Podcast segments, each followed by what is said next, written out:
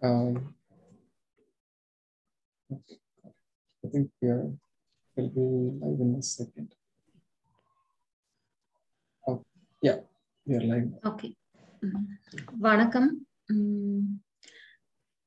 செவிக்குணர்வு சார்பாக என் பெயர் உண்மை. செவிக்குணர்வு குழுவின் சார்பாக ஆஹ் இன்னைக்கு வந்திருக்கிற எல்லாரையும் வரவேற்கிறோம். இது எங்களோட இருபத்தி ஒன்பதாவது அமர்வு. அதாவது கிட்டத்தட்ட ஒன்னேகால் ஒன்னரை வருஷமா நாங்க பண்ணிட்டு இருக்கோம். ஆஹ் முதல் பொது முடக்கத்துல ஆரம்பிக்கப்பட்டது. ஆஹ் இன்ன வரைக்கும் போயிட்டு இருக்கோம். இது எங்க குழுவோட ஒரு சின்ன அறிமுகம். ஆஹ் இங்க இருக்கிறவங்க ஆஹ் இந்த குழுவோட ஆஹ் முக்கியமான ஒரு ஆரம்ப காலகட்டத்துல இணைந்த நபர்கள் எல்லாருமே ஒரு கல்லூரி காலத்துல ஆஹ் ஒரு விவாதிக்கப்பட்ட பேசிக்கிட்ட ஒரு சில விஷயங்களை நடைமுறைப்படுத்தலாம் அப்படின்னு ஒரு இருபது வருஷம் கழிச்சு செய்ய ஆரம்பிச்சிருக்கோம். ஆஹ் அதோட விளைவுதான் இது.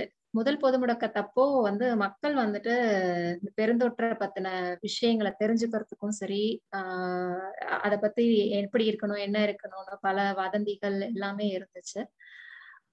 அதை வந்து கொஞ்சம் உடைச்சு ஆஹ் ஒரு சரியான தகவல்களை மக்கள் கிட்ட போய் சேர்க்கணும் அப்படின்னு ஒரு சின்ன முயற்சியா ஆரம்பிச்சது இது.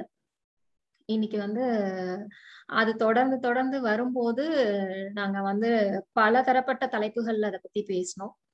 ஆஹ் சமூகம், சட்டம், பொருளாதாரம், கல்வி, அறிவியல். அறிவியலா மட்டும் கொண்டு போலான்னு ஆரம்பிக்கப்பட்டது. கொஞ்சம் கொஞ்சமா வந்துட்டு மக்கள் எங்க சுத்தி இருக்கிறவங்களோட ஆர்வத்தின் காரணமாக எல்லா தலைப்புகளையும் வந்துட்டு கொண்டு போனோம்.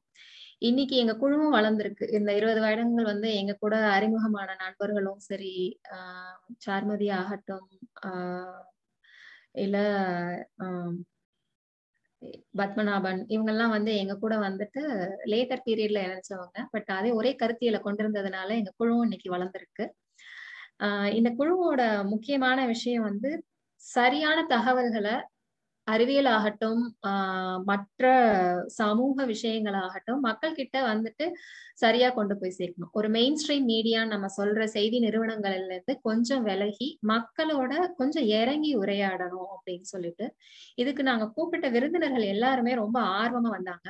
ஆஹ் எங்களோட வெற்றியே வந்து எங்களோட விருந்தினர்களும் பேச்சாளர்களும். உலகத்துல வந்து எந்த ஒரு ஏதோ ஒரு மூலையில இருந்தாலும் எதுவுமே எதிர்பார்க்காம தங்களோட நேரத்தை செலவு செஞ்சு ஆஹ் வந்து எங்களோட வந்து எங்களோட வந்து ஒரு சாமானியரா ஒரு கிராமத்துல இருக்கிறவர் கூட கேட்கிற கேள்விக்கு வந்து பதில் சொன்னாங்க. ஆஹ் அந்த விஷயத்துல வந்துட்டு ரொம்ப குறிப்பிட்டு வந்துட்டு பேராசிரியர் கல்பனா அண்ட் ஹரிநாராயணன் இவங்களை வந்துட்டு நாங்க, ஏன்னா ஒரு அறிவியல்ல ஒரு லேபரேட்டரியில ஒர்க் பண்ணும்போது என்ன மாதிரியான ப்ரெஷர் இருக்கும்னு தெரியும். ஆனா ஒரு சாமானியாருக்கு அதை கொண்டு போய் சேர்க்கணும்ன்ற ஆர்வத்துல அதுல வந்து கொண்டு வராங்கன்னா ஒரு பெரிய விஷயம். எங்களோட வெற்றி வந்துட்டு எங்களோட பேச்சாளர்கள். ஆஹ் இதுதான் நாங்க ஆஹ் ஒரு மாதத்துல ரெண்டு நிகழ்வு நடத்துறோம் வெவ்வேறு தலைப்புகள்ல. ஆஹ் யூடியூப்ல ஒரு சேனலாவும் இருக்கு.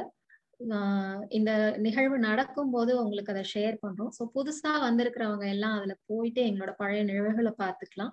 எங்களுக்குன்னு ஒரு வாட்ஸ்அப் குரூப் இருக்கு. அந்த வாட்ஸ்அப் குரூப்ல நீங்க இணைஞ்சுக்கலாம். நீங்க அந்த வாட்ஸ்அப் குரூப்ல இணைஞ்சிங்கன்னா வரப்போற நிகழ்வுகளை பத்தின அறிமுகம் உங்களுக்கு கிடைக்கும். அந்த நிகழ்வுலையும் நீங்க கலந்துக்கலாம். இது பொதுவா வந்து ஒரு சுழற்சி முறையில அறிவியல், சமூகம், ஆஹ் பொருளாதாரம் இந்த மாதிரி வந்து ஒரு சுழற்சி முறையில பண்றோம். இன்னைக்கு நாங்க எடுத்திருக்கிற தலைப்பு வந்துட்டு ஆஹ் இந்த காலகட்டத்துல பள்ளிகள் திறக்கிற காலகட்டத்துல குழந்தைகளோட நலன் அப்படின்றத பொறுத்து எடுத்திருக்கோம். ஆஹ் இதுக்கு முக்கியமான காரணம் எங்களுக்குள்ள பேசிக்கிட்ட போதே வீட்டுல நாங்க சந்திக்கிற பிரச்சனைகளை பத்தி எங்க நண்பர்களுக்குள்ள பகிர்ந்துக்கும் போது குழந்தைகளை எப்படி சமாளிக்கிறோம் அப்படிங்கறது வந்து ஒரு பெரிய தலைப்பாவே இருக்கும் எப்பவுமே. அதுவும் ரெண்டு குழந்தைங்களை வச்சுக்கிட்டு வீட்டுல ரெண்டு பேரும் வேலை பாக்குறவங்க அப்படிங்கும் போது ஒரு பெரிய ஒரு வீட்டுல கலவரமே நடக்கும். நெட்வொர்க் ப்ராப்ளம் வரும், பசங்களை படிக்க வைக்கணும், வீட்டு வேலையை பார்க்கணும். சோ இது வரும்போது பட் குழந்தைகளை குழந்தைகள் நம்ம வளர்ந்த மாதிரி நம்ம குழந்தைகள் வளரலையே அப்படின்ற ஒரு சின்ன ஒரு கெல்டினஸ், நமக்கு ஒரு குற்ற உணர்வு, நம்ம நமக்கு கிடைச்சது இந்த வயசுல நம்ம குழந்தைங்களுக்கு கிடைக்கலையே. ஒரு நார்மலான பீரியட்லயே அது வந்துட்டு நகர வாழ்க்கையில இருந்தவங்களுக்கு இருக்கும். பட் இந்த கோவிட் பெருந்தொற்று காலத்துல நீங்க பக்கத்து வீட்டு குழந்தைங்களை கூட விளையாட விட முடியாது, நீங்க உங்க வீட்டை விட்டு வெளியில அனுப்ப முடியாது. இதுல குழந்தைகள் என்ன மாதிரியான மனநல பாதிப்புகளை சந்திக்கிறாங்க எல்லாத்தையும் மீறி பொதுவா சமூக அளவுல உங்க வீட்டை மீறி நீங்க வெளியில பார்க்கும்போது எனக்கு ரொம்ப அதிர்ச்சிகரமான விஷயம் வந்துட்டு நிறைய பெண் பிள்ளைகளோட படிப்பு வந்துட்டு தடைப்பட்டுச்சு. குறிப்பா பத்தாவதுக்கு மேல பெண் பிள்ளைகள் படிக்க வைக்கப்படல சில கிராமங்கள்ல. இது வந்து நேரடியான அனுபவமும் எனக்கு இருந்திருக்கு. திருமணம் செஞ்சு வச்சிடுறாங்க. ஏன்னா அந்த குழந்தைங்களுக்கு வந்துட்டு பத்தாவது படிக்கிறாங்கன்னா ஓரளவு பதினாறு பதினாறு பதினேழு வயசு இருக்கும். ஆஹ் நிறைய வந்துட்டு திருமணம் பண்ண கல்லூரிக்கும் போக முடியாத சூழ்நிலைகள் நிறைய இருந்துச்சு. ஆஹ் அதே மாதிரி அந்த கற்றல் திறன் வந்து ரொம்ப கம்மியாயிடுச்சு. சாதாரணமா எல்லாமே கிடைக்கிற குழந்தைகளுக்கும் கற்றல் திறன் கம்மியாயிருச்சு. அவங்களோட விளையாட்டு அப்படின்றதும் இல்லாம போச்சு. இது வந்து குழந்தைகள் அளவுல பாத்தீங்கன்னா நிறைய விதமான பாதிப்பு அவங்க வளர்ச்சியில, ஒவ்வொரு ஸ்டேஜ் ஆஃப் குழந்தைங்க. அதாவது ஆஹ் நீங்க பிரைமரி சில்ட்ரன், அதாவது எல்கேஜில இருந்து ஐந்தாவது வகுப்பு மட்டும் படிக்கிற குழந்தைங்களை பாத்தீங்கன்னா அவங்களோட வளர்ச்சி அதுக்குன்னு ஒரு அதாவது பள்ளி அப்படின்றது எந்த மாதிரியான பா ஒரு தாக்கத்தை குழந்தைகள்கிட்ட கொடுக்கும் அப்படின்றத வந்துட்டு நம்ம பாக்குறோம். நிறைய இந்த ஹோம் ஸ்கூலிங் அது இது பேசுறவங்கள்ட்ட எல்லாம் நம்ம இதை தான் காட்ட வேண்டியிருக்கோம். ஹோம் ஸ்கூலிங் சொல்றீங்க, இப்போ ஹோம் ஸ்கூலிங் பண்ணி பாருங்க. குழந்தைகள் பள்ளிக்கு போற போது அவங்களோட பர்சனாலிட்டி எப்படி இருக்கு, பள்ளியில இல்லாம வீட்டுல இருக்கும் போது அவங்க பர்சனாலிட்டி எப்படி இருக்கு அப்படின்னு சொல்லிட்டு. சோ இத பத்தி ஒரு குழந்தைகளோட இந்த கல் கல்வி இடைநிற்றல் இத மாதிரியான விஷயங்களை கையாளுற ஒருத்தர்கிட்ட பேசலாம் அப்படின்னு தோணும் போது நமக்கு வைஷ்ணவி பாலாஜியோட அறிமுகம் கிடைச்சது. அவங்க குழந்தைகளோட நிறைய வேலை செய்யறாங்க, அந்த பெருந்தொற்று காலத்துல நிறைய வேலை செஞ்சிருக்காங்க. சோ இது வந்து இந்த அமர்வு, இந்த இருபத்தி ஒன்பதாம் அமர்வு வந்துட்டு ஒரு குடும்ப அமர்வா மாத்தினா ரொம்ப நல்லா இருக்கும். கலந்துகிட்டு அவங்க எல்லாருமே அவங்க வீட்டு பெண்களையும் குழந்தைகளையும் கூட வந்து உட்கார வச்சு பார்க்க சொல்லுங்க. ஆஹ் இதை வந்து ஒரு குடும்ப அமர்வா பாத்தீங்கன்னா இது ஒரு நல்ல முழுமையடையும் அப்படின்னு நான் நினைக்கிறேன். இப்போ வந்து நம்ம நிகழ்வுக்கு வந்துட்டு வந்திருக்கிற வைஷ்ணவி பாலாஜியும் வரவேற்கிறோம். அவங்கள பத்தின சில அறி ஒரு சின்ன அறிமுகத்தோட எங்க கிட்ட ஒரு சில செட் ஆஃப் கேள்விகள் இருக்கு அவங்க கிட்ட கேட்கறதுக்கு. அதை தவிர இணைஞ்சிருக்கிறவங்களுக்கு உங்களுக்கான கேள்விகளை கையோ உயர்த்தியோ இல்ல சாட் பாக்ஸ்லயோ போடுங்க. இது ஒரு கேள்வி பதில் ஆஹ் நிகழ்வாதான் இருக்கும். ஆஹ் யார் வேணா என்ன வேணா கேள்வி கேட்கலாம், அவங்களோட சந்தேகங்களோ இல்ல உங்க ஒப்பீனியன்ஸோ. இது வந்து ஒரு கலந்துரையாடல் தான். ஆஹ் நமக்கு வந்துட்டு ஒரு எக்ஸ்பர்ட் வந்திருக்காங்க, அவங்க அவங்களோட ஒப்பீனியன் சொல்லுவாங்க. இங்க எல்லாருமே அவங்கவுங்களோட கேள்விகளை போஸ்ட் பண்ணுங்க. சாருமதி வந்துட்டு ஆஹ் வைஷ்ணவி பாலாஜியை பத்தி ஒரு அறிமுகம் கொடுத்துட்டு இந்த நிகழ்வை தொடங்குவாங்க. நன்றி அக்கா. ஆஹ் நான் சாருமதி, கோவையில இருந்து. ஆஹ் வைஷ்ணவி பாலாஜி அவங்கள பத்தி சொல்லணும் அப்படின்னா ஆஹ் எனக்கு வந்து ஒரு அவங்களுடைய மாப்பா solutions my my little stupid science அப்படிங்கிற ஒரு வெப்சைட் மூலமா தான் தெரியும். வைஷ்ணவி பாலாஜி வந்து சிஐடி கல்லூரியில தகவல் தொழில்நுட்ப துறையில உதவி பேராசிரியா பேராசிரியரா வேலை செஞ்சுட்டு இருந்தாங்க. அதுக்கப்புறம் வந்து நிறைய கலப்பணிகள்ல நிறைய ஈடுபட ஆரம்பிச்சாங்க ஆரம்பிச்சாங்க சமூக சமூக சமூக ஆர்வலர் அவங்க. ஸோ நிறைய நான் நான் ப்ராஃபிட் ஆர்கனைசேஷன்ஸை ஸ்டார்ட் பண்ணியிருக்காங்க. Like for example food bank Coimbatore food bank Coimbatore மூலமா இது வரைக்கும் அவங்க கிட்டத்தட்ட மூணு லட்சம் உணவு பொட்டலங்களை ஆஹ் பசியால வாடுறவங்களுக்கு, ஆதரவற்றவங்களுக்கு வந்துட்டு கொடுத்துருக்காங்க. முக்கியமா இந்த கொரோனா காலகட்டத்துல அவங்களுடைய அஹ் பணி வந்து அவங்களும் அவங்களுடைய சார்ந்தவர்களுடைய பணி வந்து ஆஹ் மிக அளப்பரியது. அது இல்லாம யூத்ஃபுல் இந்தியா அப்படிங்கிற ஒரு ஆர்கனைசேஷனோட ஃபவுண்டர் அவங்க.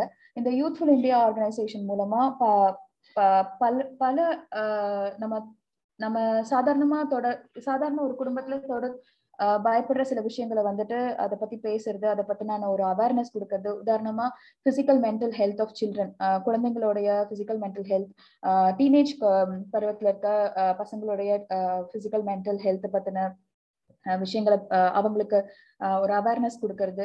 அது மாதிரி ஆன்லைன் அடிக்ஷன், கேஜெட் அடிக்ஷன்ல இருந்து எப்படி அவங்களை வெளியே கொண்டு வரலாம். அப்புறம் இப்ப இந்த காலகட்டத்துல இளைஞர்களுக்கு வந்துட்டு தோல்வி அப்படிங்கிறது வந்து ஒரு ஏற்றுக்கொள்ள முடியாத ஒரு விஷயமா இருக்கு. ஸோ வெற்றி தோல்விகள் பத்தின புரிதலை வந்து அந்த குழந்தைங்களுக்கு எப்படி ஏற்படுத்துறோம், அது இல்லாம அவங்களோட பிரச்சனையில இருந்து அவங்களை எப்படி ஈஸியா வெளியே கொண்டு வரதுக்கான வெளியே கொண்டு வர வைக்க முடியும். இந்த மாதிரி பல விஷயங்கள்ல வந்து இவங்க ஒரு அவேர்னஸ் கேம்ப் அவேர்னஸ் கேம்ப்ஸ் நடத்திட்டு இருக்காங்க. மோட்டிவேஷனல் ஸ்பீக்கரா இருக்காங்க காலேஜஸ்ல, ஸ்கூல்ஸ்ல. அது இல்லாம பேரண்ட்ஸுக்கு வந்து குழந்தை வளர்ப்பு பத்தின சில நுணுக்கமான விஷயங்களை வந்து பெற்றோர் பெற்றோருக்கு புரிய வைக்கிறதாகட்டும், ஆஹ் அந்த மாதிரி நிறைய விஷயங்கள்ல வந்து இவங்க ஈடுபட்டு இருக்காங்க. இது இல்லாம தனி தனிப்பட்ட முறையிலும் நிறைய பெற்றோர் குழந்தைகளுக்கு வந்துட்டு கவுன்சிலிங் அந்த மாதிரி கொடுத்துட்டு இருக்காங்க.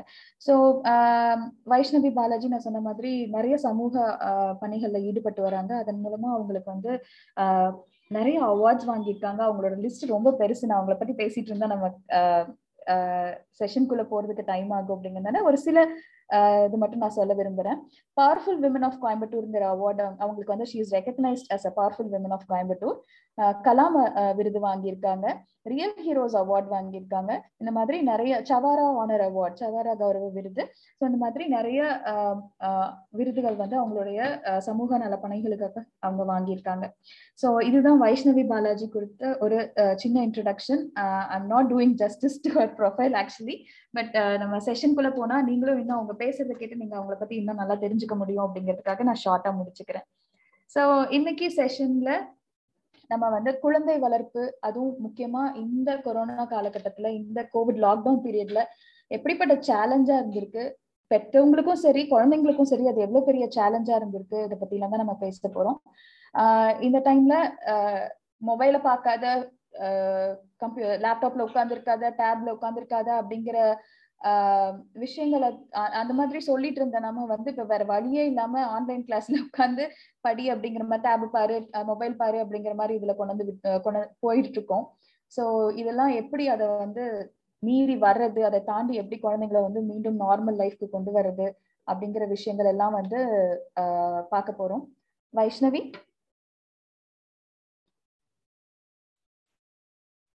Hi.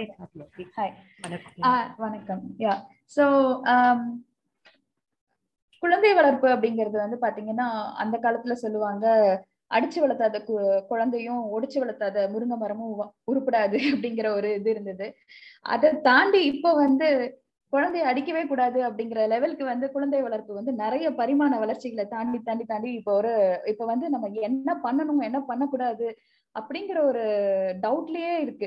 ஏன்னா நீங்க வந்து நார்மலா ஒன்றும் இல்லை, ஒரு குழந்தை நம்ம குழந்தையோட பத்தின ஒரு விஷயத்த ஒரு இன்ஸ்டாகிராம்லயோ ஃபேஸ்புக்லயோ ஏதாவது ஒன்று போட்டோம்னா ஆட்டோமேட்டிக்கா நம்மளோட ஃபீட்ல வந்து இந்த ட்ரூ பேரண்டிங் ஸ்கில்ஸ் அந்த மாதிரி நிறைய வீடியோலாம் வர ஆரம்பிக்குது. ஸோ நீங்க அதை பார்க்கும்போது நம்ம பண்றது கரெக்டா தப்பா அப்படிங்கிற ஒரு கில்ட் கான்சியஸ்க்கு கொண்டு போய் ஒரு இன்செக்யூரிட்டி, பேரண்டா வந்து நம்ம குழந்தை வளர்க்கறதுல வந்து ஒரு இன்செக்யூரிட்டி இருந்துகிட்டே இருக்கு. அதுவும் இல்லாம இப்போ முன்னையும் வந்துட்டு பேரண்ட்ஸ் பிஸியா தான் இருந்தாங்க, அம்மா எப்ப பார்த்தாலும் அடுக்கடை அடுக்கலையில இருக்கிறதோ, அப்பா வேலை செய்யறதோ, இல்ல வேற ஏதோ பண்றது, அந்த மாதிரி பிஸியா தான் இருந்தாங்க. இப்பவும் ரெண்டு பேரண்ட்ஸும் ஒர்க் பண்றதும் இருக்கு. ஆனா என்ன மாறி இருக்குன்னா ஃபேமிலி செட்டப் மாறி இருக்கு. முன்ன வந்து பக்கத்து வீட்டுல விளையாடுறது, கூட இருக்கவங்களோட விளையாடுறது, ஆஹ் வீட்லயே நாலஞ்சு கசின்ஸ் இருப்பாங்க, பிரதர் சிஸ்டர்ஸ் இருப்பாங்க. இப்ப எல்லாமே வந்துட்டு ரொம்ப ஒரு நியூக்ளியர் ஃபேமிலியா மாறிட்டு இருக்கு. இப்ப வந்து நம்ம இந்த குழந்தை வளர்ப்புல அப்பவும் இதே மாதிரி அப்ப ஈஸியா இருந்தது, இப்ப வந்து ஏன் வந்து ஆஹ் இன்னும் லைக் ரொம்ப பயமான விஷயமா மாறி போச்சு, இல்ல ஏன் இவ்வளவு இன்செக்யூரிட்டிஸ் வந்து வந்திருக்கு, ஆஹ் நம்ம எங்க லேக் ஆகுறோம், என்ன தப்பு பண்றோம், இது வந்து ஐ திங்க் எல்லா பேரண்ட்ஸ்க்கும் இருக்கிற ஒரு காமனான விஷயம். ஆஹ் சோ இதை பத்தி கொஞ்சம் சொல்லுங்களேன். ஆஹ் இதுக்கு ஆக்சுவலா இது இதுக்கு ஆன்சர் சொல்லணும்னாங்க ஃபர்ஸ்ட் எல்லா பேரண்ட்ஸும் எக்ஸ்பர்ட்ஸ் ஆயாச்சு, சரிங்களா? அதாவது எனக்கு தெரியாதா என் குழந்தைய வளர்த்துறத பத்தி அப்படிங்கிற ஒரு ஃபர்ஸ்ட் தாட். செகண்ட், ரெண்டாவது வந்து நான் பட்ட கஷ்டம் என் குழந்தைங்க படக்கூடாது, இது செகண்ட் இம்பார்ட்டன்டான ஒரு விஷயம். ஏன்னா நான் சின்ன மேபி நம்ம சின்ன வயசுல இருக்கப்ப நம்மளுக்கு நிறைய விஷயங்கள் நமக்கு தேவையானது கிடைச்சிருக்கலாம், கிடைக்காம போயிருந்துருக்கலாம், இல்ல நமக்கு கிடைக்கிற சூழல் இருந்திருக்கும். பேரண்ட்ஸ் வந்து நாலு தட்டு தட்டி நீ படிக்கிற வேலையை தவிர்த்து மற்றதெல்லாம் எதுக்கு பாக்குற அப்படின்னு சொல்லி நம்மளை உட்கார வச்சிருக்கலாம். ஸோ அதனுடைய பாதிப்புகள் வந்து நம்ம ஃபேஸ் பண்ணி பண்ணிருப்போம் நம்ம ஆப்வியஸா. ஸோ இப்போ நம்மளுக்கு வந்து அது எப்படி டீல் பண்றதுன்னு தெரியாம வி ஃபீல் லைக் ஓகே எல்லாமே அவங்களுக்கு கொடுத்துடலாம் அப்படிங்கிற ஒரு சிச்சுவேஷன்ல நம்ம வந்து தள்ளப்படுறோம் most of the parents. And third important point, comparison. ஒரு பியர் குரூப், நம்மளை சுற்றி இருக்க பேரண்ட்ஸ் ஆகட்டும், பேரண்ட்ஸ்க்குள்ள பேரண்ட்ஸ்க்கே கம்பேரிசன், அது ஃபர்ஸ்ட்.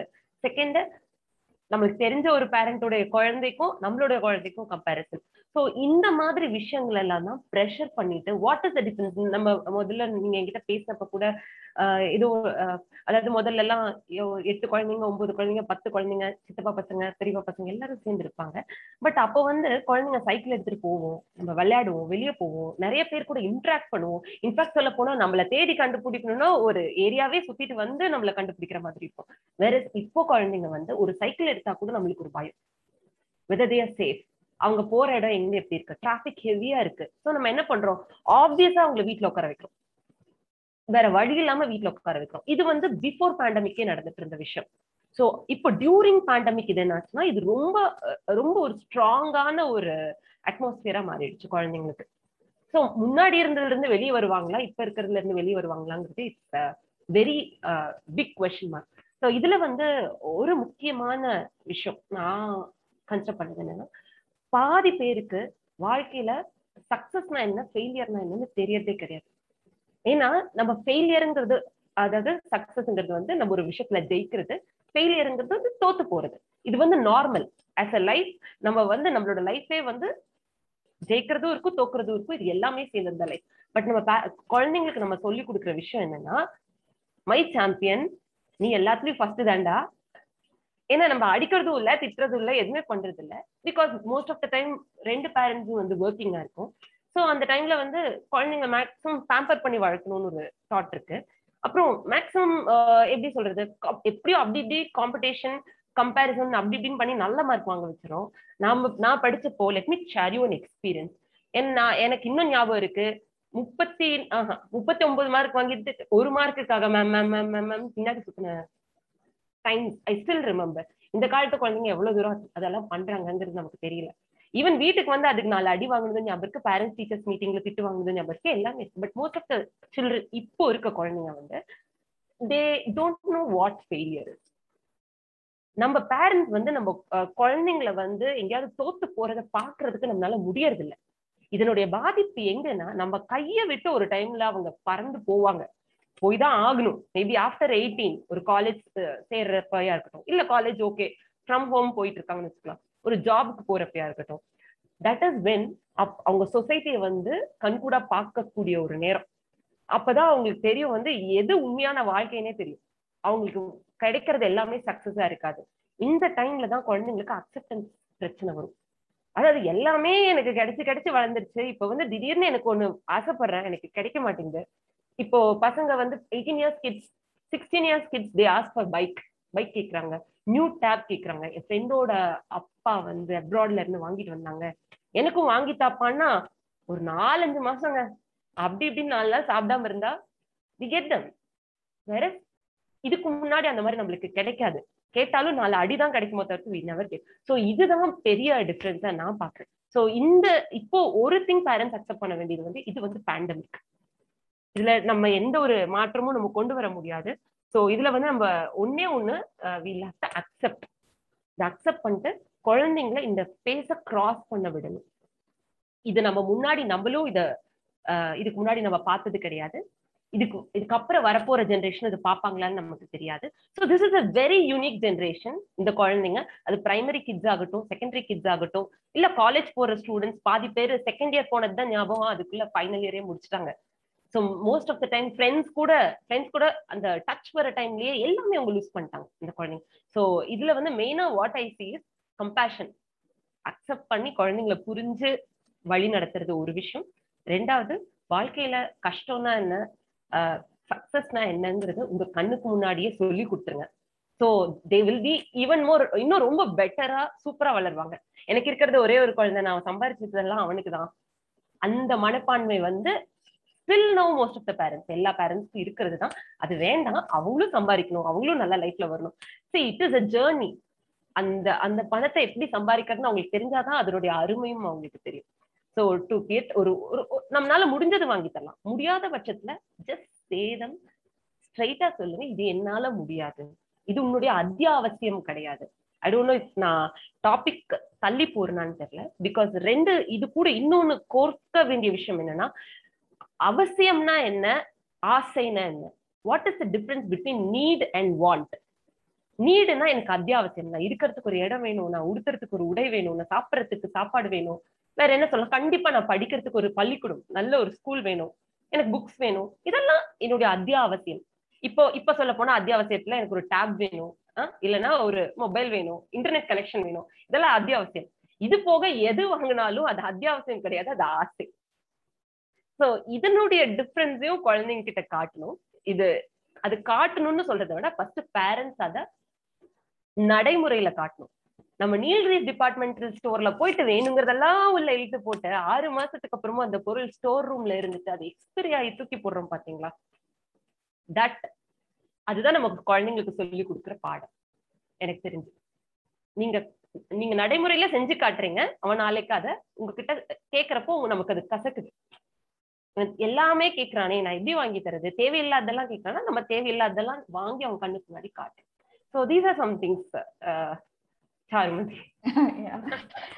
ஓகே, நீங்க சொன்ன விஷயம் வந்து நல்லா இருந்தது. ஆனா இதுல என்னன்னா, நீங்க சொன்ன மாதிரி பேரண்டிங் அந்த வீடியோஸ்ல எல்லாம் பாத்தீங்கன்னா இதை வந்து குழந்தைங்களை அடிக்காதீங்க, வேண்டான்னு சொல்லாதீங்க, சொல்லி புரிய வைங்க. ஆனா சொல்லி புரிய வைக்கிற அளவுக்கு இப்ப பேரண்ட்ஸுக்கும் டைம் இல்ல. இது எப்படி போயிட்டு இருக்குன்னே தெரியல. சொல்லி புரிய வைக்கிற அளவுக்கு அந்த குழந்தைங்களால, சின்ன குழந்தைங்களை எல்லாம் எப்படி சொல்லி புரிய வைக்கிறது அப்படிங்கிற மாதிரியான ஒரு க கஷ்டமான சுச்சுவேஷனும் இருக்கு இப்போ. இன்னொன்னு வந்து நான் பண்றது கரெக்டா தப்பா அப்படிங்கிற கேள்வி வந்து எங்களுக்குள்ளே, ஓகே நீங்க வந்து இந்த குழந்தை வந்து you are a good child, you are a good girl அப்படின்னு சொன்னா okay they will become like people pleaser அந்த மாதிரி ஆயிடுவாங்க. So don't say good or bad. அப்ப நம்ம என்னதான் சொல்றது அப்படிங்கிற ஒரு கேள்வி வந்து வந்துட்டே இருக்கு. ஏதாவது ஒண்ணு வந்து ஒரு குழந்தை ஒரு டான்ட்ரம் அங்க வந்து பண்ணுது அப்படின்னா அதை எப்படி டீல் பண்றது? Should I be a strict parent or should I be like அவங்கள வந்து சொல்லி புரிய வைக்கிறதுக்கு ட்ரை பண்ணணுமா? என்ன பண்றது அப்படிங்கிறது வந்து ஒரு மாதிரி பிளாங்கா போயிடுது. நம்ம பண்றது கரெக்டா தப்பா அப்படிங்கிற ஒரு கில் ஒரு ஒரு இது இருந்துட்டு இருக்கு. ஒரு இன்செக்யூரிட்டி ஒரு ஃபீலிங் இருந்துட்டே இருக்கு. இதை வந்து பேரண்ட்ஸ் எப்படி இதை டீல் பண்றது? ஃபர்ஸ்ட் வந்துங்க இதுல ரெண்டு இதுல ஒரு முக்கியமான விஷயம் என்னன்னா, வென் யூ சே நோ, அம்மா நோ சொல்ற ஒரு விஷயத்துக்கு அப்பா எஸ் சொன்னாலும், அப்பா நோ சொல்ற விஷயத்துக்கு அம்மா எஸ் சொன்னாலும் குழந்தைங்க வந்து அட்வான்டேஜ் எடுத்து பழகுவாங்க. அவங்களுக்கு இது வந்து நம்ம வந்து அவங்க பார்த்துதான் பழகுறாங்க. அவங்க கேட்கிற வார்த்தையை தான் அவங்க சொல்றாங்க, அவங்க பாக்குற விஷயத்தான் அவங்க நடைமுறையில பண்றாங்க. ஸோ இதுல ஒரு குழந்தை நம்ம லைக் ஒரு ஃபேமிலியே நம்மளுக்கு ஒரு குழந்தை வேணும்னு டிசைட் பண்றப்போ ஃபர்ஸ்ட் இந்த ஒரு மியூச்சுவல் அண்டர்ஸ்டாண்டிங்க்கு வரணுங்க. ஏன்னா போத் அம்மாவுக்கும் குழந்தை நல்லபடியா வளரணும்னு தான் ஆசை, அப்பாவுக்கும் குழந்தைய நல்லபடியா தான் வளரணும்னு ஆசை. மேபி கருத்து வேறுபாடுகள் இருக்கலாம். அது எப்படி அவங்க வந்து தீர்த்துக்கணும்னா செப்பரேட்டா, மேபி இப்ப நான் சொல் நீங்க சொல்றது உங்க ஹஸ்பண்டுக்கு பிடிக்கலன்னா அந்த இடத்துல குழந்தைக்கு முன்னாடி அது ஏ நீயே இப்படி சொன்ன, அவனுக்கு என்ன பண்ணுன்னு எனக்கு தெரியும், நீ வாராஜா நான் பண்றேன்னா the kid clearly knows that அம்மா சொன்னா அப்பாவுக்கு பிடிக்காது. அப்போ எங்க அம்மா கிட்ட ஒத்து வராத விஷயத்த நான் டைரக்ட் அப்பா கிட்ட போடுவேன். சோ சோ இதுல என்ன விஷயம்னா consistency. First thing is consistency. ஸ்ட்ரிக்டா இருக்கணுமா இல்ல சொல்லி புரிய வைக்கணுமாங்கிற ஒரு விஷயம் சொன்னீங்க. இதுக்கு நான் ஒரு ரியல் டைம் எக்ஸாம்பிள் நான் ஒண்ணு சொல்றேங்க. இது நடந்த ஒரு கதை தான். ஒரு அப்ராட்ல ஒரு பொண்ணு இருக்கா. அந்த பொண்ணு வந்து எங்கேயோ வேற ஒரு வேலை நிமித்தமா ஒரு பக்கம் போயிருக்காங்க. ஷீ ஸ்டேயிங் ஒரு ரூம்ல வந்து அவங்க ஸ்டே பண்றாங்க. அப்போ திடீர்னு ராத்திரி வந்து ஒரு அன்டைம்ல நாக் பண்றாங்க, டோர் நாக் பண்றாங்க. இந்த பொண்ணு இதை போன் பேசுற இதுல வேகமா போய் கதவை திறந்துட்டாங்க. இந்த பொண்ணு கதவை திறந்தா அங்க பார்த்தா கன் பாயிண்ட்ல அதுல வச்சு கிட்னாப் பண்றாங்க. அந்த பொண்ணை நாலு பேரு சேர்ந்து அந்த பொண்ணை கிட்னாப் பண்றாங்க. எப்படி கிட்னாப் பண்றாங்கன்னா உன் காரை நீயே எடுன்னு சொல்லி அந்த பொண்ணு கிட்ட சொல்றாங்க. அந்த பொண்ணே போய் கார் எடுக்குது. கொஞ்ச தூரம் போகுது. அந்த பொண்ணோடதுல வந்து டீசல் இல்லைங்க, வண்டியில பெட்ரோலோ டீசலோ இல்லை. ஸோ இமீடியட்டா அந்த அங்க வந்து ஒரு பெட்ரோல் பங்க்ல பெட்ரோல் போட வேண்டிய ஒரு சூழல். அந்த பொண்ணுனால வாய திறக்க முடியல, யார்ட்டையும் சொல்ல முடியல. ஒரு ஒரு ரொம்ப ஒரு அன்கம்ஃபர்டபுளான ஒரு சுச்சுவேஷன். அப்போ அந்த பொண்ணு இதுல எல்லாம் இருந்து எஸ்கேப் ஆயிட்டு வந்ததுக்கு அப்புறம் அந்த பொண்ணு சொன்ன ஒரு விஷயம் என்னன்னா, இதுல இருந்து நான் எப்படி தப்பிச்சேங்கிறதுக்கு ஒரே ஒரு காரணம் தான் அந்த பொண்ணு சொல்லுது. அவங்க அம்மா வந்து சின்ன வயசுல சொன்னாங்களாமா, அதாவது ஒரு பத்து பேர் இருக்கிறப்பவே நீ தப்பிச்சாதான் உண்டு, ஒரு அன்டுவர்ட் சுச்சுவேஷன் வரப்போ தனியா நீ மாட்டிட்டீன்னா அதுக்கப்புறம் நீ அங்கிருந்து வெளியே வர முடியாது அப்படிங்கறது அவங்க அம்மா என்னைக்கோ சொன்னது. அந்த பொண்ணுக்கு இன்னைக்கு ஞாபகம் வந்து வண்டி எடுக்கிறப்ப அந்த பொண்ணு அப்படியே டோரை ஓபன் பண்ணி வெளியே குதிச்சு, மிட் நைட்ல மிட் நைட்ல குதிச்சு அந்த பொண்ணு சத்தம் போட்ட உடனே அந்த பெர்ப்ரேட்டர்ஸ்க்கு அவங்களுக்கு என்னன்னா ஓகே இப்ப மாட்டிடுவோம்னு சொல்லிட்டு எஸ்கேப். அந்த பொண்ணு அந்த சிச்சுவேஷன்ல இருந்து வெளியே வந்துருச்சு. That's fine. இல்ல கீப் ரிப்பீட்டிங். உங்களுக்கு ஒரு விஷயம் அது தப்புன்னு தோணுன்னா குழந்தைங்களுக்கு, கிட்ஸ்க்கு வந்து இந்த டீனேஜ் வந்து it's a very crucial age. இந்த தேர்ட்டீன் டு நைன்டீன் அது அதுக்கு இன்னொரு பேர் கூட இருக்குங்க. It's called as a confused age. Kids வந்து தப்பா எடுத்துக்க கூடாது. You're all intellectually very very good, very fast, ரொம்ப சூப்பரா க்ரோ ஆயிட்டு இருக்கீங்க. உங்களுக்கு தெரிஞ்ச டெக்னாலஜி எங்களுக்கு யாருக்குமே தெரியாது. But that's not the thing நான் இதை பேசுறது. It's a confused age. எப்படி தோணுன்னா நம்ம பிரெயின் சொன்னா ஏய் எனக்கு தெரியாதடா நான் சொல்றேன்டா நீ வாடா, ஏ எனக்கு தெரியாத நான் பாத்துக்கிறேன் நீ வா. ஸோ தே ஃபீல் லைக் நான் எது பண்ணாலும் அது சரியாதான் இருக்கும், எனக்கு தெரியும் அப்படிங்கிற விஷயம். ஸோ இந்த இடத்துலதான் குழந்தைங்க ரெண்டு விஷயம் தெரிஞ்சு தெரிஞ்சுக்க வேண்டியது இருக்கு. Real heroes and real heroes. நம்மளுடைய வாழ்க்கையில நம்ம கூட நம்மளுக்கு எந்த ஒரு கஷ்டம்னாலும் நம்ம கூட வந்து நிக்கக்கூடிய ஒரு சில பீப்புள் இருக்காங்க. மேபி அம்மா, அப்பா, ஒரு க்ளோஸ் ஃப்ரெண்ட், இல்ல தாத்தாவோ பாட்டியோ, டீச்சர்ஸ், இல்ல ரொம்ப ஒரு க்ளோஸ் வெல்விஷர்ஸ் இருப்பாங்க. இவங்கெல்லாம் தான் real heroes. There are few other real heroes தான் மேபி த சம்மன் நம்ம டிவியில பாக்குறவங்களோ, அவங்க எல்லாம் வந்து ரியல் ஹீரோஸ். நாங்க யூஸ்வலா குழந்தைங்களுக்கு சொல்லக்கூடியது இருக்கு, நீ அடிபட்டு விழுந்தீங்கன்னா அஜித் வந்து கூட்டிட்டு போக மாட்டாரா, உங்க தலை விஜய் வந்து கூட்டிட்டு போக மாட்டாரடா, அம்மாவோ அப்பாவோ தான் வந்து கூட்டிட்டு போகணும்னு சொல்லுவோம் நாங்க. ஸோ ஓ ஆஃப் கோர்ஸ் எனக்கும் கிரேஸ் இருக்கு, ஐ லவ் ரஜினி, அந்த மாதிரி ஒவ்வொருத்தவங்களுக்கு கிரேஸ் இருக்கு. But when it comes to வாழ்க்கைன்னு வரப்போ எது உண்மை எது போய் எது ரைட் எது ராங் அத வந்து பேரண்ட்டுக்கு வந்து அந்த ரொம்ப ஒரு குரூஷியலான ஒரு இது இருக்குங்க, கடமை இருக்கு. அது வந்து ரைட் டைம்ல ரைட் இதுல சொல்லி கொடுத்தே ஆகணும் பேரண்ட்ஸ், இர்ரெஸ்பெக்டிவ் ஆஃப் வெதர் நீங்க working mama, at home mama, stay at home mama, என்ன வேணா இருந்துட்டு போட்டோம். பட் அந்த ஒரு கட்டாயம் கண்டிப்பா இருக்கு. இது டெஃபினட்டா ஃபியூச்சர்ல அவங்களுக்கு ஹெல்ப் ஆகும், நோ டவுட். யா, இப்போ வந்து என்ன மாதிரி சில பேரண்ட்ஸ் வந்து வைஷ்ணவி உங்களோட வீடியோ ஆஃப் ஆயிருக்குங்க. Yeah okay. சோ என்ன மாதிரி பேரண்ட்ஸ் அப்படின்னா, நாங்க ரெண்டு பேரும் வேலைக்கு போறவங்க, நாங்க வந்து எங்களோட அப்பா அம்மா கிட்ட விட்டுட்டு போறோம். சோ இந்த இடத்துல வந்து co parenting with grandparents அப்படிங்கிற ஒரு சிச்சுவேஷன் வந்து இருந்தது. என்னதான் நீங்க வந்து நம்ம வந்து ஹஸ்பண்ட் அண்ட் ஒய்ஃப்குள்ள ஒரு ஒரு டீலிங் வச்சுட்டு ஓகே இதுதான் இது நோனா நோ தான் அப்படிங்கிற மாதிரி இருந்தாலும் அல்டிமேட்டா வந்து எங்க போய் செஞ்சுக்கணும் வேலையை நடத்திக்கணும் அப்படிங்கிற விஷயம் வந்து குழந்தைங்களுக்கு ஈஸியா தெரிஞ்சிருக்கு.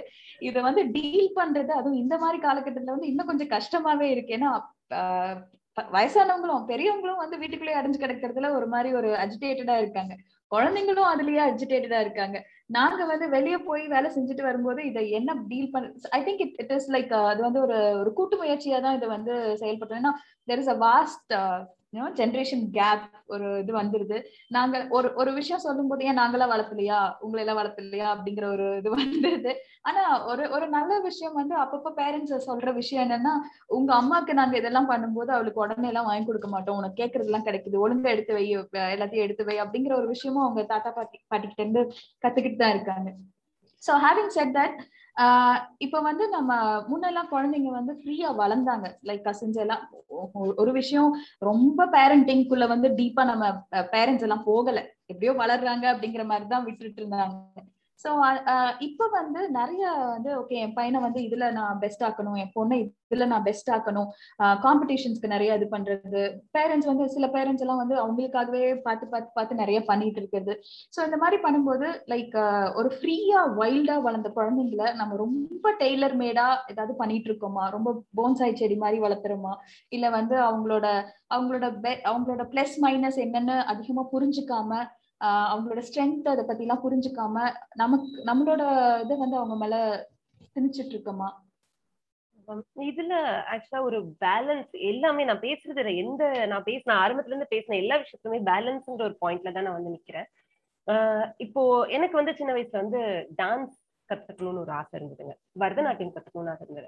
வேற எங்க வீட்டுல வந்து என்ன சொன்னாங்கன்னா, நீ படிக்கிறதே ஒழுங்கா படிக்கிறது இல்ல, இல்ல டான்ஸ் வேற ஒண்ணு வேணுமா அப்படின்னு சொல்லிட்டு, இவர் லைக் வாழ்க்கையில உருப்படணும்னா ஐதர் என்ஜினியர் ஆக இல்லைன்னா டாக்டர் ஆக, இது ரெண்டுல நீ எது ஆகலைனாலும் நீ லைஃப்ல உருப்படுறதுக்கான பாசிபிலிட்டிஸ் இல்லை, அந்த மாதிரி ஒரு சூழல்ல அங்க வளர்ந்தது. வேற இப்போ குழந்தைங்களுக்கு வந்து நீங்க டேலண்ட்ஸ் கொடுக்கறதா, this is called as identifying talents வைக்கலாங்க. இதுல வந்து நம்ம ப்ரெஷர்டா நீ ஒரு நாள் ஃபுல்லா பத்து, அதாவது காலையில ஸ்கூல் போயிட்டு வர டைம் போக காலையில ஒரு கிளாஸ், ஈவினிங் ஒரு கிளாஸ், நைட் ஒரு கிளாஸ், திருப்பி சாட்டர்டே சண்டேல ஒரு ஆர்ட் கிளாஸ், இது வந்து pressure. Where is let them explore one by one, அவங்கள ஒரு கிளாஸ்ல போடலாம். பட் இன்னொன்னு இருக்கு, கன்சிஸ்டன்சிங்கிற ஒரு வார்த்தை நான் ஆரம்பத்துல பேசினதான். குழந்தைங்களுக்கு வந்து இப்போ உள்ள போவாங்க, ஒரு பத்து நாள்ல அது வேண்டாங்கிற ஒரு மனப்பான்மை வரும். ஃபார் எக்ஸாம்பிள் இப்ப ஸ்விம்மிங் கத்துக்கிறாங்கன்னு வச்சுக்கலாமே, குழந்தைங்களுக்கு வந்து முதல் நாள் போனா அந்த வாட்டர்ல இருக்க ஆன்சிட்டியில போவாங்க, தண்ணியில விளையாடணுங்கிற ஆசையில. மூணாவது நாள் தான் அவங்களுக்கு பயமே தெரியும், மூச்சு இழுத்து விடுறதுதான் அங்க கஷ்டம் அப்படின்னு. என்ன சொல்லுவாங்க, அம்மா எனக்கு ஸ்விம்மிங் வேண்டாம். இப்போ கோல்டு வந்தாலும் காஃப் வந்தாலும் ஃபீவர் வந்தாலும் நம்ம தள்ளி போடுறதுல அர்த்தம் இருக்கு. வேற குழந்தை வேண்டான்னு சொல்றதுக்கு எல்லாம் நம்ம வேண்டான்னு சொன்னோம்னா அவங்க அந்த ஸ்கில்லையே லேர்ன் பண்ண போறது.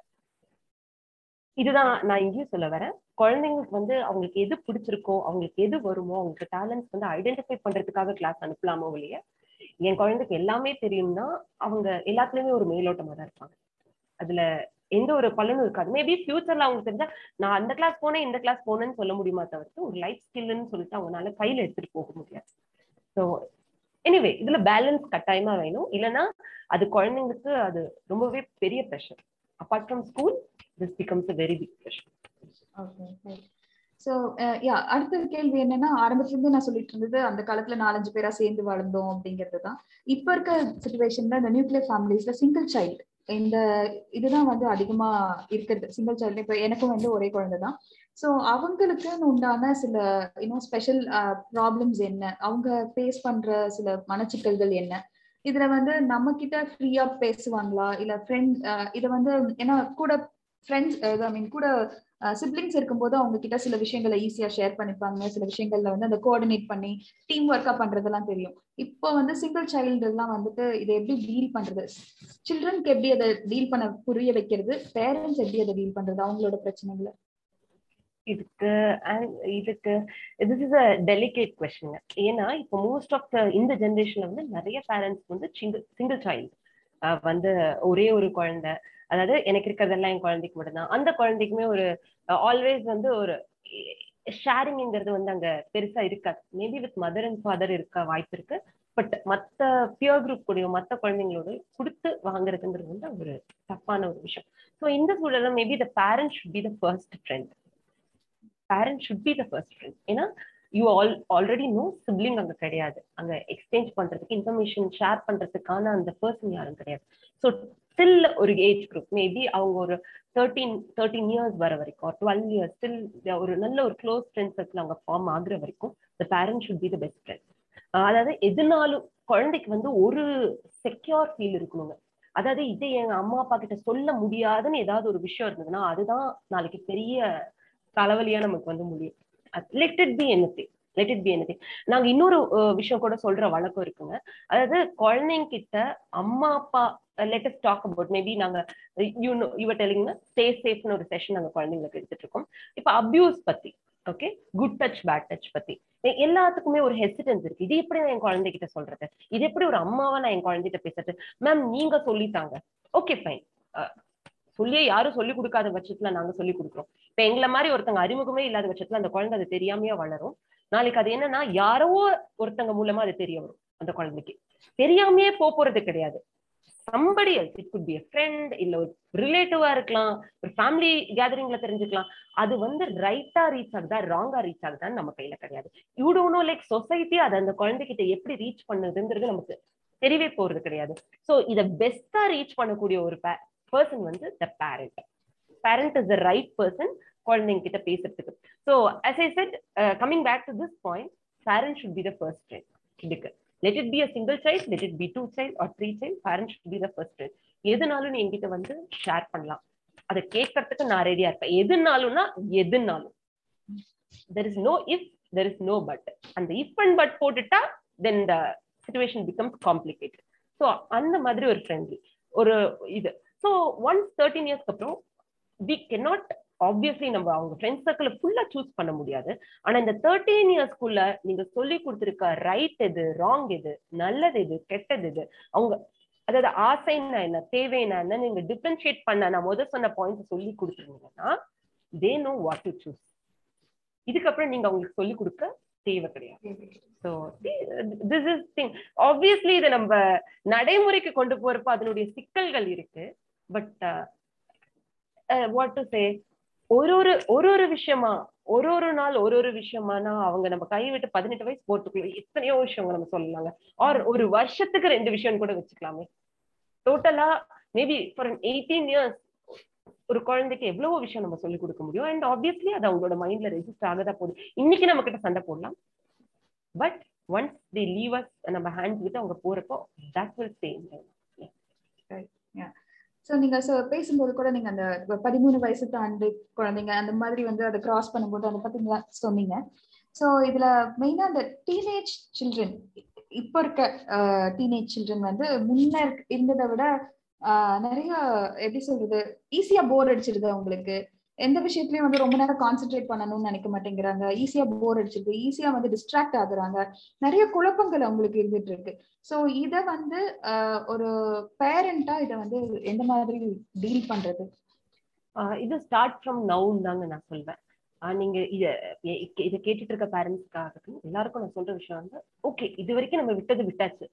உங்க குழந்தை இப்ப வந்து ஒரு வயசுல இருந்த குழந்தையா இருந்தாலும் சரி, பன்னெண்டு வயசுல இருந்த குழந்தையா இருந்தாலும் சரி, பட் இப்ப டுவெல் இயர்ஸ்க்கு மேல நீங்க அவங்களை கையில பிடிக்கிறது கஷ்டம் தான். ஏன்னா ஆல்ரெடி நம்ம நிறைய விட்டாச்சு, இதுக்கப்புறம் அவங்களை போய் ஃபுல்லா அவங்க கண்ட்ரோல்ல கொண்டு வரது கஷ்டம்.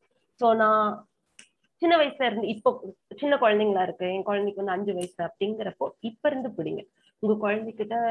Try to interact with them more, say them that. இப்போ ஒரு தேர்ட்டீன் இயர்ஸ் ஒரு குழந்தை வருதுன்னா எனக்கு இன்னும் ஸ்டில் ஐ ரிமெம்பர் என்னுடைய பதிமூணு வயசுல when I enter thirteen years எங்க அம்மா என்கிட்ட சொன்ன விஷயம். நான் சீரியஸாங்க எங்க அம்மா பேச எல்லாம் கேட்கிற பொண்ணு கிடையாது. அதாவது ஐ டூ ஹேவ் மிஸ்டேக்ஸ் இருக்கு, நாட்டினஸ் இருக்கு எல்லாம். But my mom told me அந்த பர்த்டே அப்போ சொன்னாங்க, கண்ணா நீ ஒரு இதுக்கப்புறம் தான் ரொம்ப குரூஷியலான ஸ்டேஜ், நீ பண்ணணும், உனக்கு எல்லாம் பண்றதெல்லாம் ரைட்டுன்னு தோணும், ஆனா நீ பண்ணினா அட்டர் கிளாப்பா முடியும். நீ நினைப்ப எப்படா இது நம்ம கரெக்டா தானே நினைச்சோம், தப்பாச்சுன்னு நினைப்ப. உன் மேல தப்பு இல்ல, அந்த ஏஜ் மேல தப்பு. That is how your brain works. It is rapidly growing. இப்ப நம்மளுக்கு வந்து ஒரு கேரம் போர்டு இருந்திருக்குங்க, கோலி விளையாடி இருந்திருப்போம், ஒரு நாலஞ்சு கேம் விளையாடி இருப்போம், அவ்வளவுதான். அவனுக்கு வந்து மொபைல் எடுத்தா ஒரு நூறு கேம் இருக்குதுல. He gets easily diverted. Okay, so இதுல வந்து படிக்கிற விஷயம் வேற, இதுல காம்படிஷன் வேற, இதுல கோல்ஸ் இருக்கு, விஷன் இருக்கு, டாக்டர் ஆகணும், கலெக்டர் ஆகணும், என்ஜினியர் ஆகணும், they have lots and lots of goals. அப்போ இதுலதான் they get சின்ன வயசுல நம்ம பார்க்காத விஷயங்கள். Now the kids talk about depression. thirteen years to nineteen years kids, they literally talk about depression. எனக்கு தெரியலங்க, எனக்கு வந்து டிப்ரெஷன் புரிஞ்சுக்கிறதுக்கு it took like eighty, twenty-eight, twenty-nine years of age took for me to understand what depression is. But now the generation kids, they talk easily about depression பத்தி ரொம்ப ஈஸியா பேசுறாங்க குழந்தைங்க. ஸோ இப்போவும் நான் சொல்றது, be the first friend, உங்க குழந்தையோட முதல் ஃப்ரெண்டா இருங்க. இதுல என்னன்னா ஒரு பிளண்டர் அவங்க பண்ணிட்டு வந்துட்டாங்க, உங்களால அக்செப்ட் பண்ணிக்க முடியாத ஏதோ ஒரு பிளண்டர் இருக்கலாம், அது மிஸ்டேக்கா இருக்கலாம், ஒரு சின்ன பொருள் திருடுறதா இருக்கலாம், கண்டிப்பா திருடின பேரண்ட்டுக்கு பிடிக்காது. Let it be anything. But அதை வந்து காது கொடுத்து பொறுமையா கேட்க கெப்பாசிட்டி உங்களுக்கு இருக்கணும். அது உங்களுக்கு இல்லைன்னு தெரிஞ்சிச்சுனாவே அடுத்த விஷயம் அவங்க மறைச்சிருவாங்க. மேபி தட் இஸ் அதுதான் முதலும் கடைசியுமா இருக்கக்கூடிய ஒரு சிச்சுவேஷனா மாறலாம். ஸோ பி வெரி, நீங்க கொஞ்சம் நம்ம கொஞ்சம் கான்சியஸா இருக்கும் குழந்தைங்க கிட்ட ஈட் பண்றப்ப. And also tell them there is no problem with you, இது உங்களோட ஏஜோட ப்ராப்ளம்.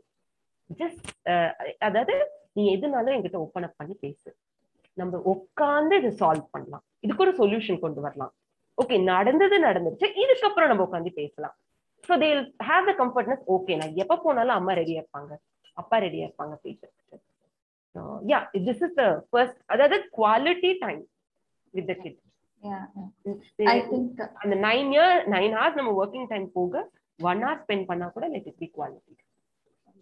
I think நீங்க சொன்ன மாதிரி the change should first begin from the parents side. நம்ம கிட்ட ஏன்னா நம்ம கிட்ட தப்பு வச்சிட்டு நம்ம போய் குழந்தைய பிளேம் பண்றது, குழந்தைங்களோட பிஹேவியரை பிளேம் பண்றதுல வந்து எந்த ஒரு அர்த்தமும் இல்லைன்னு நினைக்கிறேன். ஸோ நம்ம இது வரைக்கும் ஜென்ரலா பேரண்டிங் பத்தி பேசணும். Like maybe we can come back again later also. But இப்போ இருக்கிற சுச்சுவேஷன்ல, பேண்டமிக் சுச்சுவேஷன்ல, இப்போ ஒர்க்கிங் விமன் வந்து ஒரு ஏழு எட்டு மணி நேரம் வெளியே போய் வேலை செஞ்சுட்டு வராங்க. வேலை செஞ்சுட்டு திரும்பி வீட்டுக்கு வரும்போது லைக் இந்த காலையில இருந்து குழந்தை என்ன பண்ணிட்டு இருந்தது, ஏன்னா பாத்துக்க இப்போ என்னோட என்னோட ரியல் டைம் எக்ஸ்பீரியன்ஸ்ல லைக் எங்க எங்க கூட ஒர்க் பண்ணிட்டு இருந்தவங்க கூட பாத்துக்கிறதுக்கு யாரும் இல்லை அப்படிங்கிற சுச்சுவேஷன்ல அவங்களோட ஒரு எட்டு வயசு பையனை வந்து பையன் கிட்ட அவங்களோட மூணு வயசு குழந்தைய வந்து கொடுத்துட்டு பாத்துக்கோ, தூங்க வச்சுட்டு மத்தியானம் தூங்க வச்சுட்டு பாத்துக்கோ, நான் வந்து காலேஜ் போயிட்டு வந்துடுறேன் அப்படின்னு சொல்லி வீட்டை கூட்டிட்டு வந்த பேசலாம் இருக்கு. ஒரு நாலஞ்சு மணி நேரம் நீ பாத்துக்கோ அப்படிங்கிற மாதிரி சுச்சுவேஷன் தான் இருந்தது.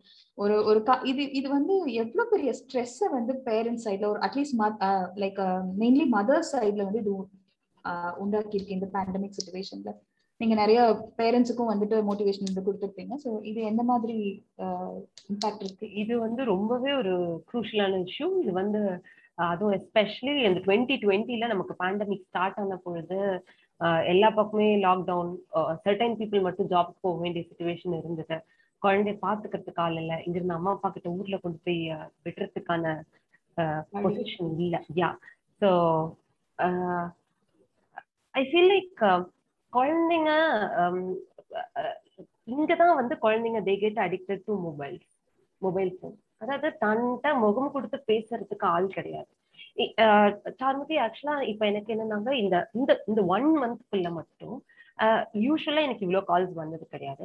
I've received at least minimum fifteen calls from parents, India and abroadல இருந்து saying that மூணு வயசு வரைக்கும் குழந்தை நல்லாதான் இருந்தா, திடீர்னு ஏடிஹெச்ன்னு சொல்றாங்க என் குழந்தைக்கு, அட்டென்ஷன் டெபிசிட் ஹைப்பர் ஆக்டிவ்னு என் குழந்தைய சொல்றாங்க, நல்லாதான் என் குழந்தை பிறந்தது, இப்படி இப்படி ரெண்டாவது என் குழந்தைக்கு வந்து பேச்சே வரல, நல்லாதான் ஆக்டிவா இருக்கான் ஆனா பேச மாட்டேங்கிறான். இது கை நீட்டி காட்டி கேட்கறது கிடையாது. ஃபர்ஸ்ட் எல்லாம் நல்லா கிகிள் பண்ணி சிரிச்சுதான், திடீர்னு பார்த்தா மூன்றரை வயசுல கண்டுபிடிச்சாங்க, நாலு வயசுல கண்டுபிடிச்சாங்கன்னா இதுல மெயினா there is something called as induced ன்னு ஒரு வேர்டு இருக்குங்க. பொறுக்கிறப்பயே ஒரு சின்ன மாறுதல்களோட ஏதாவது ஒரு டிஃபெக்ட் வர பொறுக்கிறது that is a different category. பொறுக்கிறப்ப நல்லபடியா பிறந்துட்டு அதுக்கப்புறம் ஆஹ் ஒரு இன்டியூஸ்ட் கைண்ட் ஆஃப் ஒரு டெபிசிட் வருதுன்னு வச்சுக்கோங்களேன். What is that word induced? அதாவது ஒரு விஷயத்த நம்மள திணிச்சு கொண்டு வரக்கூடிய பாதிப்புகள். இதுல மெயினா வந்து நம்ம மொபைல், இது ஸ்கிரீன் டைம்னு சொல்றோங்க. ஸ்கிரீன் டைம் இன்க்ளூட்ஸ் டிவியா இருக்கட்டும், மொபைல் போன்ஸா இருக்கட்டும், டேபா இருக்கட்டும், இல்ல வேற எது சொல்லலாம், ஆன்லைன் கேம்ஸ் விளையாடுறாங்கல்ல, இது எல்லாமே ஸ்கிரீன் டைம் தான். இப்ப நம்ம பார்த்துட்டு இருக்க விஷயம் கூட இது இஸ் ஸ்கிரீன் டைம். நார்மலா நிறைய ஆட்ல ப்ளூ ரேஸ் வருது, அதனால அந்த blue blue blue light filter glasses போட்டுக்கோங்க சொல்றாங்க. But anyway screen time has its own disadvantages. ஒரு நாளைக்கு இவ்வளவு நேரம் தான்ங்கிறது இருக்கு, அதை மீறி போனா அதனுடைய பாதிப்புகள் வந்து பிரைமரி கிட்ஸுக்கு வேற மாதிரி பாதிப்புகள், செகண்டரி கிட்ஸ்க்கு வேற மாதிரி பாதிப்புகள், ஹையர் லெவல்ல இருக்க கிட்ஸ் வேற மாதிரி பாதிப்புகள். இதை எப்படி சொல்லலாம்னா, இப்ப பிரைமரி கிட்ஸ்னா ஒரு வயசு இருக்கிற ஒரு குழந்தைக்கு பேசணும்னு ஆரம்பிக்கிற வயசுல ஸ்கிரீன் டைம் கொடுக்கும். எனக்கு தெரிஞ்ச ஒரு சில பேரண்ட்ஸ் பையன் சூப்பரா ஸ்வைப் பண்ணுவாங்க, அவனுக்கு தெரியாத பேக்கு ஃப்ரண்ட் ரைட்டு லெஃப்ட் எல்லாமே பண்றாங்க. நான் சொல்ல இதுல பெருமைப்படுறதுக்கு ஒண்ணுமே கிடையாது. நீங்க சொல்ல போனா இதுக்கப்புறம் ரொம்ப காஷியஸா இருக்கணும். ஏன்னா உங்க குழந்தைக்கு அது என்னன்னே தெரியாம பண்ணுது. ஒரு புரிதலோட பண்ணக்கூடிய விஷயத்துக்கும் this is a one way communication. அதாவது ஒரு பக்கம் மட்டும்தான் அது கம்யூனிகேட் ஆகுது. நம்ம பேசினா அந்த போன் திரும்பி பேசாது நம்ம கிட்ட. ஒரு அம்மாட்ட பேசினா அம்மா பதில் சொல்லுவாங்க, ஃப்ரெண்டு கிட்ட பேசினா ஃப்ரெண்டு பதில் சொல்லுவாங்க, வேற இது வந்து பதில் சொல்லாது. ஸோ குழந்தைக்கு புரிதல்னு ஆரம்பிக்கக்கூடிய அந்த வயசுலயே நம்ம எல்லா ஒரு டிஃபரன்ஸையும் கொண்டு வந்துடும். ஸோ இது வந்து ஒரு two months three months six months one year two இயருங்கிறப்போ ஆப்வியஸ்லி ஒன் வே கம்யூனிகேஷன். அந்த குழந்தைக்கு வேற எதுவுமே தெரியாது. அந்த கலர்ஸ் வரும் போகும், கூப்பிட்டா கூட திரும்பி பார்க்காது. ஏன்னா பிரெயின் அந்த அளவுக்கு ஃபைன் டியூன் ஆயிருக்கு உள்ள. ஆஹ் அப்புறம் பேரு சொன்னா திரும்பி பார்க்க மாட்டாங்க குழந்தைங்க. இது ஒரு வகையான இருக்குது. இந்த பத்து வயசு குழந்தைங்க இருக்காங்க பாத்தீங்களா, என் பையன் நல்லா படிச்சுட்டு இருந்தாங்க, பத்து வயசுக்கு அப்புறம் என்னாச்சுன்னே தெரியல, படிப்புல ஆர்வமே இல்லை. ஏன் ஆர்வம் இல்லைன்னா, நம்ம பிரெயின் வந்து ஒரு டிசைன்டு தாங்க, ஒரு பர்டிகுலர் ஒரு ஸ்ட்ரக்சர் தான். இப்ப நைட்டு தூங்க போறதுக்கு முன்னாடி ஏன் ஸ்கிரீன் டைம் வேணாம்னு சொல்றாங்கிறதுக்கு ஒரு அர்த்தம் இருக்கு. நம்ம ஒரு காமான ஒரு ரிலாக்ஸான ஒரு போஸ்டர்ல தூங்கணும், காலையில எழுந்துட்டு திருப்பி ரிலாக்ஸா நம்ம எந்திரிக்கணுங்கிற ஒரு விஷயம் இருக்கு. வேற குழந்தைங்க வந்து கண்டினியூஸா இப்போ ஒரு மெஷினே ஒரு டென் ஹவர்ஸ் ரன் ஆயிட்டு இருந்தா ஹாஃப் அன் ஹவர் பிரேக் கொடுக்கணும்னு சொல்லுவாங்க. வேற குழந்தைங்க படிக்கிற விஷயம் இருக்கு, கண்டினியூஸா ஆன்லைன் கிளாஸஸ் இருக்கு, நோ பிரேக். ஈவன் ஐடி எம்ப்ளாயிஸ்க்கு சொல் வி சே தட் ஒரு ஃபார்ட்டி ஃபைவ் மினிட்ஸ் உட்காந்தா ஃபைவ் மினிட்ஸ் எழுந்துச்சு நடந்து நடந்துட்டு வரணுங்கிற ஒரு பிரேக் இருக்கு. வேற kids don't do that.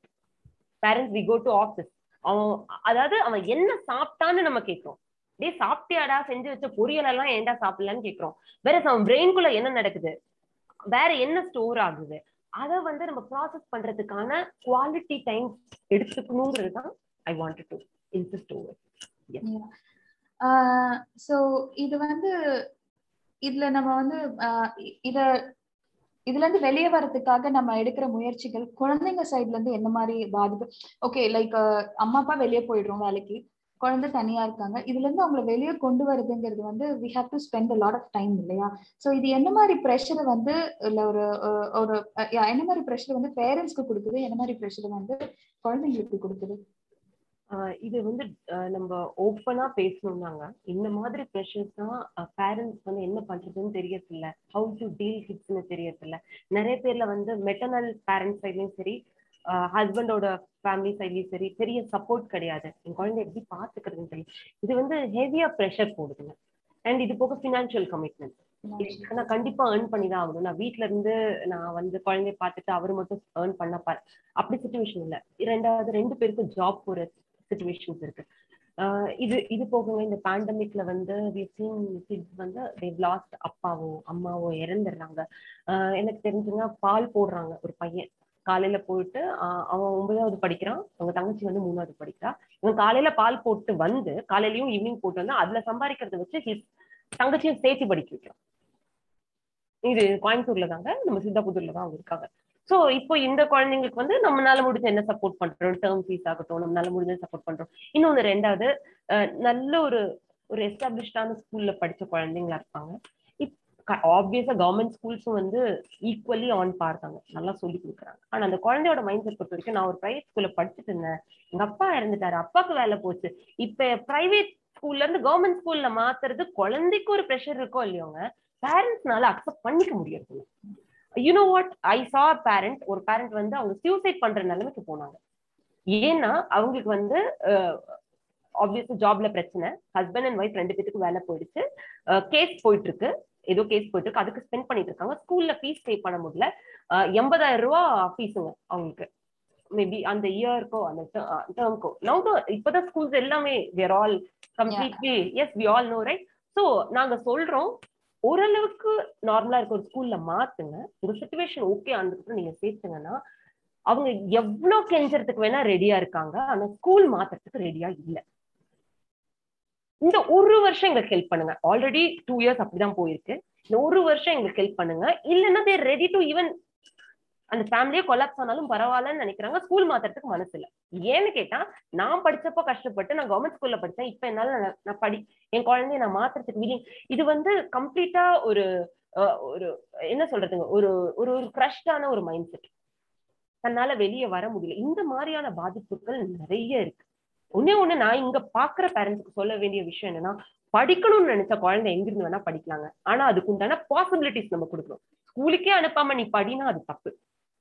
But அவங்களுக்கு உண்டான அந்த ஒரு அட்மாஸ்பியர் கொடுத்துட்டு any time we can change. இதுக்கு வந்து குழந்தைங்கிட்டே நம்ம சொல்லி வளர்க்கணும், படிக்கணுங்கிற குழந்தை எங்க இருந்தாலும் படிக்கும், உனக்கான அட்மாஸ்பியர் நான் செட் பண்ணி கொடுக்குறேன். பட் இந்த இடத்துல இருந்தாதான் நான் நல்லா படிப்பேன், இங்கிருந்தா நான் நல்லா படிக்க மாட்டேங்கிற வேறுபாடு வேண்டாம். இப்ப நீங்க சொன்னீங்க இந்த மாதிரி ஒரு ஒரு பையன் வந்து பால் போட்டுட்டு இருக்கான் அப்படிங்கிற மாதிரி. சோ இந்த மாதிரி பெற்றோரை இழந்தவங்க, அதுவும் கோவிட் சுச்சுவேஷன்ல இழந்த குழந்தைங்களை நீங்க சந்திச்சிருக்கீங்களா? நீங்க உங்களோட கலப்பணியில இருக்கும்போது அவங்க வந்து மறுபடியும் ஸ்கூலுக்கு போறதுக்கான வாய்ப்புகள் எப்படி இருக்கு? அவங்களோட எஜுகேஷன் கண்டினியூ பண்றதுக்கான வாய்ப்புகள் எப்படி இருக்கு? ஆஹ் இப்போ கவர்மெண்ட் வந்து அஷூர் பண்ணிருக்காங்க, இந்த மாதிரி பேரண்ட் ஒரு பேரண்டோ ரெண்டு பேரண்டோ இருந்த குழந்தைங்களுக்கு வந்து அவங்களுக்கு வந்து எஜுகேஷன் வந்து அவங்க பிளஸ் டூ முடிக்கிற வரைக்குமோ காலேஜ் முடிக்கிற வரைக்கும் கவர்மெண்ட் சப்போர்ட் பண்றதா சொல்லியிருக்காங்க. பட் இன்னும் அது வந்து ஃபுல் ஃபிளெட்ஜா எவ்வளவு தூரம் இறங்கியிருக்காங்க, அது கவர்மெண்ட் குழந்தை ஸ்கூல் குழந்தைங்களுக்கு மட்டுமா பிரைவேட் ஸ்கூல் குழந்தைங்களுக்கு சேர்த்தாங்கிறது நமக்கு தெரியல. பட் டெஃபினட்டா நாங்க இந்த மாதிரி குழந்தைங்கள நிறைய பேர் பார்த்துட்டு இருக்கோங்க. எனக்கு தெரிஞ்ச இங்க லோக்கல்ல அம்மாவும் இறந்துட்டாங்க, அப்பாவும் இறந்துட்டாங்க, பாட்டி மட்டும்தான். பாட்டியோட பென்ஷன் ஒரு மாசத்துக்கு எட்டாயிரம் ரூபாய். அவங்க இங்க இருக்க முடியாம மேட்டுப்பாளையத்துல போய் இப்ப இருக்காங்க அவங்க. ஸோ அவங்களுக்கு சப்போர்ட் தேவைப்பட்டுச்சு. ஸோ நம்மளால முடிஞ்சது இப்போ அஸ் அன் இண்டு இண்டிவிஜுவல் இல்லை அஸ் அன் இண்டிவிஜுவலாவும் சரி, நம்ம டீமோடையும் சேர்ந்து நம்மளால முடிஞ்சதுக்கு இந்த term fees we are paying whatever is possible. So நாங்கள் டேர்ம் ஃபீஸ் வந்து வி டேக் ஓவர் தட், அதை எடுத்துக்கிறோம்.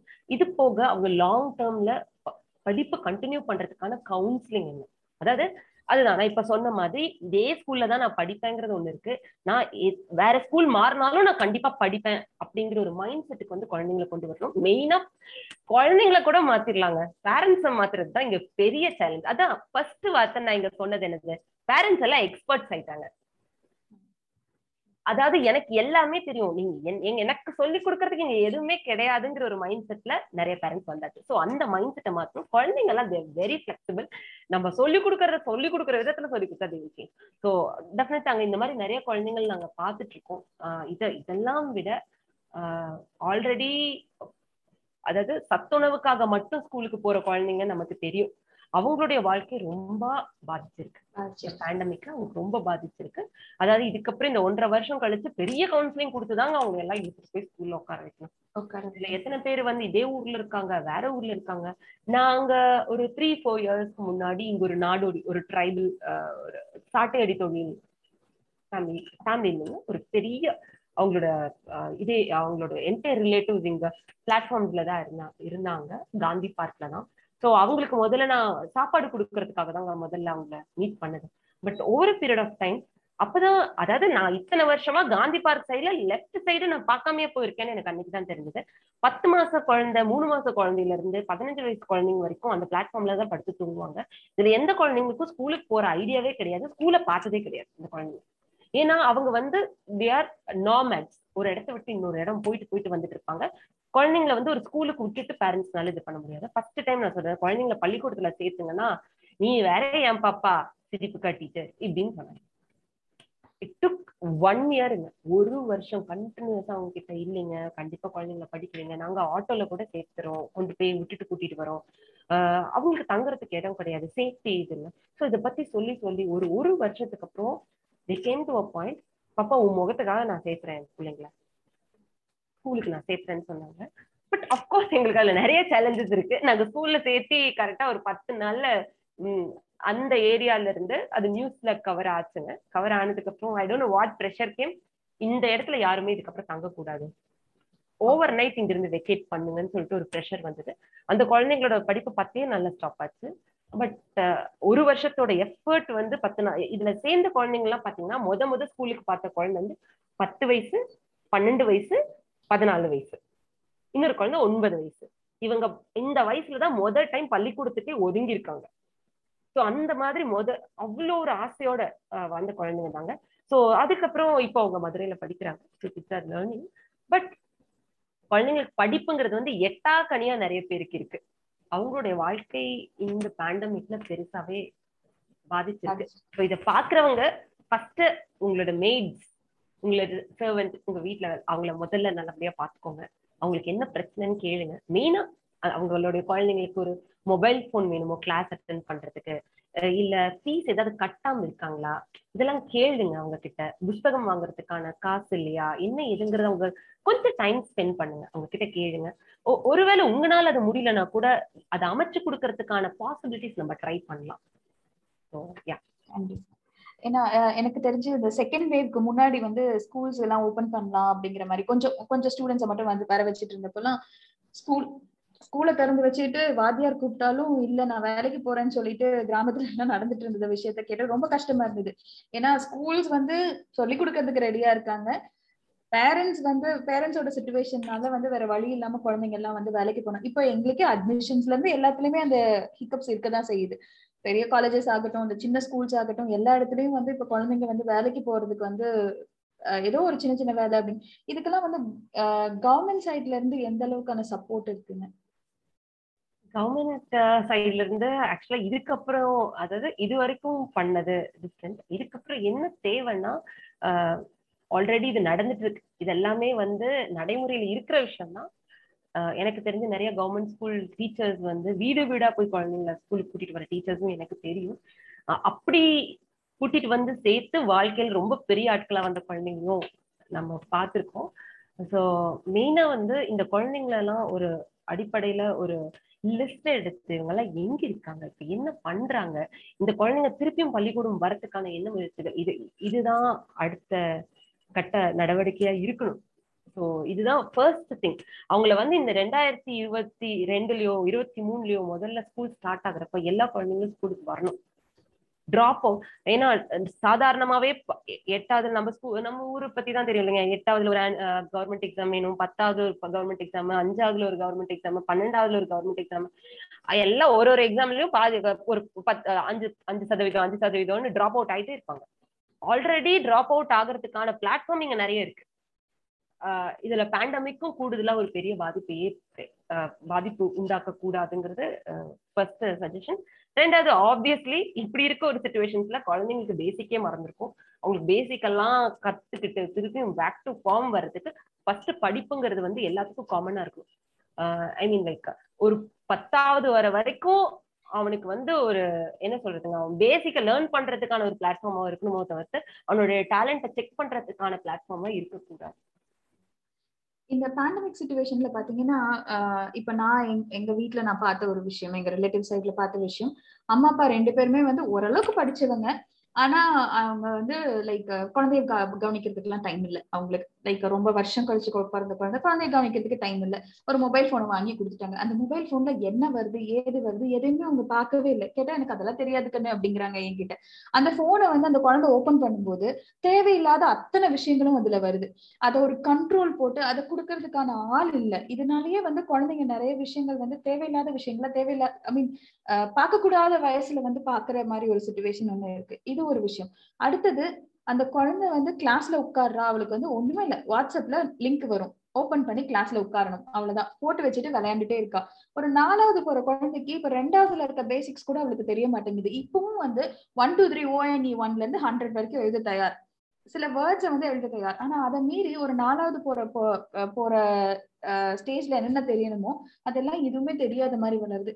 இதை எப்படி மீட் அவுட் பண்ண, இது வந்து ஒரு ஒரு ஆதங்கம், ஒரு அங்கலாப்பாவே இருக்கு. இது என்ன நடந்துட்டு இருக்கு, நம்ம பாக்குறது கண்ணுல பாக்குறது ஒரு விஷயம், ஒரு குழந்தை. இதே மாதிரி கிராம அந்த குழந்தை கிராமத்துலதான் வளர்றா.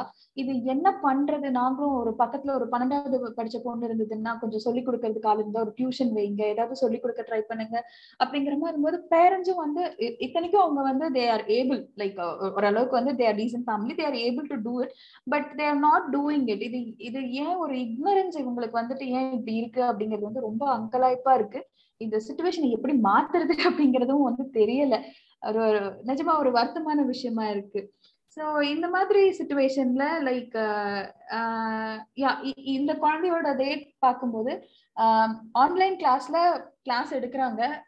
இப்போ ஒரு முப்பது குழந்தை நாற்பது குழந்தை இருக்கும்போது நாற்பது குழந்தையும் என்ன பண்ணுது அப்படிங்கிறது ஆன்லைன்ல நம்மளால பார்க்க முடியாது, அந்த குழந்தைய கண்ட்ரோல் பண்ண முடியாது. இந்த டீச்சர்ஸ் பாயிண்ட் ஆஃப் வியூல ஒவ்வொரு குழந்தைக்கும் இண்டிவிஜுவலா வந்து நம்மளால கான்சென்ட்ரேஷனும் கொடுக்க முடியாது. ஒரு இருபது இருந்தா கூட இண்டிவிஜுவலா பார்க்க முடியாது. நமக்கு வந்து இப்போ அஞ்சு மணி நேரம் ஆறு மணி நேரம் ஸ்கூலுக்கு போன குழந்தைங்கலாம் இப்போ ரெண்டு மணி நேரம் கிளா ஆன்லைன்ல கிளாஸ்ல உட்காடுறாங்க. ஸோ இந்த டைம் ஷார்ட் ஆகுறதுனால வந்துட்டு ஆஹ் சீக்கிரமா வந்து குழந்தைங்களும் வந்துட்டு ஒரு மாதிரி ஒரு மாதிரி யூனோ லைக் சலிச்சு போயிடுறாங்க கிளாஸ்ல உட்காடுறதுக்கு, அதை கவனிக்கிறதுக்கு. ஏன்னா they have lot of things to distract. ஒரு கிளாஸ் ரூம் செட்டப் இல்லை, கூட படிக்கிறவங்க இல்ல, முன்னாடி இருந்து கண்ட்ரோல் பண்றதுக்கு ஒரு டீச்சர் இல்ல அப்படிங்கும் போது அவங்க ஈஸியா டிஸ்ட்ராக்ட் ஆயிடுறாங்க, ஈஸியா சலிச்சு போயிடுறாங்க. சோ இந்த சிச்சுவேஷனை எப்படி வந்து மாத்துறது? இனி ஸ்கூல்ஸ் வந்து சொல்றோம் நம்ம ஸ்கூல்ஸ் ஆரம்பிக்க போகுதுன்னு, பட் ஆரம்பி ஆரம்பிச்சாதான் நிஜம். ஆரம்பிச்சு ஒரு ஒரு ஒன் மந்த் டூ மந்த்ஸ் கண்டினியூஸா போனா தான் நிஜங்கிற மாதிரி சிச்சுவேஷன்ல இருக்கோம் நம்ம. இதை வந்து நம்ம எப்படி ரெக்டிஃபை பண்றது? நீங்க ஃபர்ஸ்ட் கேட்ட கொஸ்டின் வந்து குழந்தைங்க வந்து இப்போ மொபைல்ல வந்து கிளாஸஸ் அட்டென்ட் பண்றாங்க, அவங்களுக்கு ஆட்ஸ் ஆட்ஸ்ல இருந்து எந்த ஆட்ஸ் வந்தாலும் குழந்தைங்க வந்து பார்க்கக்கூடாத விஷயங்களை வந்து பார்க்கக்கூடாத ஏஜ்ல வந்து அவங்க பார்க்க இது இதுதாங்க இது வந்து வி பிரிங் இட் அண்டர் இது வந்து ரொம்ப வருஷமாவே இது இருந்துட்டு இருக்குங்க. பேரண்ட்ஸ் வந்து இப்போ கொஞ்சம் நோட்டிஃபை பண்ண ஆரம்பிச்சிருக்காங்க. ஏன்னா இப்பதான் ஆன்லைன் கிளாஸஸ்ங்கிறது வந்து ஒரு கட்டாயமா வந்திருக்கிறதுனால நோட் நோட் பண்றாங்க. இது டுவெண்ட்டி டுவெண்ட்டிக்கு முன்னாடியே ஒரு சீரியஸான ஒரு கன்சர்னா இருந்தது. ஸோ நான் ஆரம்பத்துல சொன்னது ஆஹ் இதுல இதுக்கு எல்லா ஓகே கண்டிப்பா நமக்கு வந்து இந்த ஆட்ஸ் எல்லாம் வராம இருக்கிறதுக்கு பிளாக் பண்ணலாம். யூடியூப்லயுமே வந்து கிட்ஸ் ஃப்ரெண்ட்லியா வரதுக்கு பிளாக்கிங் இருக்கு. வெப்சைட்ஸ்ல வந்து எந்த மாதிரியான வெப்சைட்ஸ் வந்து என்னோட இதுல வரணுங்கிறதுக்கும் செட்டிங்ஸ் இருக்கு. ஸோ இதெல்லாம் வந்து நார்மலா ஒரு கூகுள் சர்ச் பண்ணாவே நமக்கு வந்துருங்க. இல்லைன்னா நிறைய அப்ளிகேஷன்ஸ் இருக்கு. இந்த அப்ளிகேஷன்ஸை வந்து என் குழந்தை என்ன படிக்கிறான் என்ன பாக்குறான் அப்படிங்கிறது வந்து ஒரு பேரண்டோட மெயிலுக்கு வந்து உடனே வந்துடும், உடனே நோட்டிபிகேஷன் வந்துடும். சரி ஓகே இதெல்லாம் எனக்கு தெரியாது, இதெல்லாம் எனக்கு தெரியாது அஸ் அ பேரண்டா, எனக்கு இதெல்லாம் ஒண்ணுமே தெரியாது, ஒரு பாட்டி தாத்தா பாத்துக்கிற ஒரு சூழல். இதுக்குதான் நான் ஆரம்பத்துல முதல்ல சொல்றது வந்து குழந்தைங்களுக்கு வந்து teach them what is right what is wrong, நல்லது எது கெட்டது எது. அதாவது ஒரு குழந்தை வந்து ஒரு ஓகே ஒரு பதிமூணு வயசுல அவங்க பார்க்க கூடாத விஷயத்த பாக்குறாங்க அப்படின்னாலுமே ஒரு வேல்யூஸ்ன்னு ஒண்ணு இருக்கு, மாரல்ஸ்ன்னு ஒண்ணு இருக்கு. அதாவது கண்டிப்பா பார்க்க கூடாதுங்கிறது ஃபர்ஸ்ட் திங் ஓகேங்களா. நம்ம அதுக்குண்டான எல்லா ப்ரிகாஷன்ஸும் நம்ம எடுக்கிறோம்.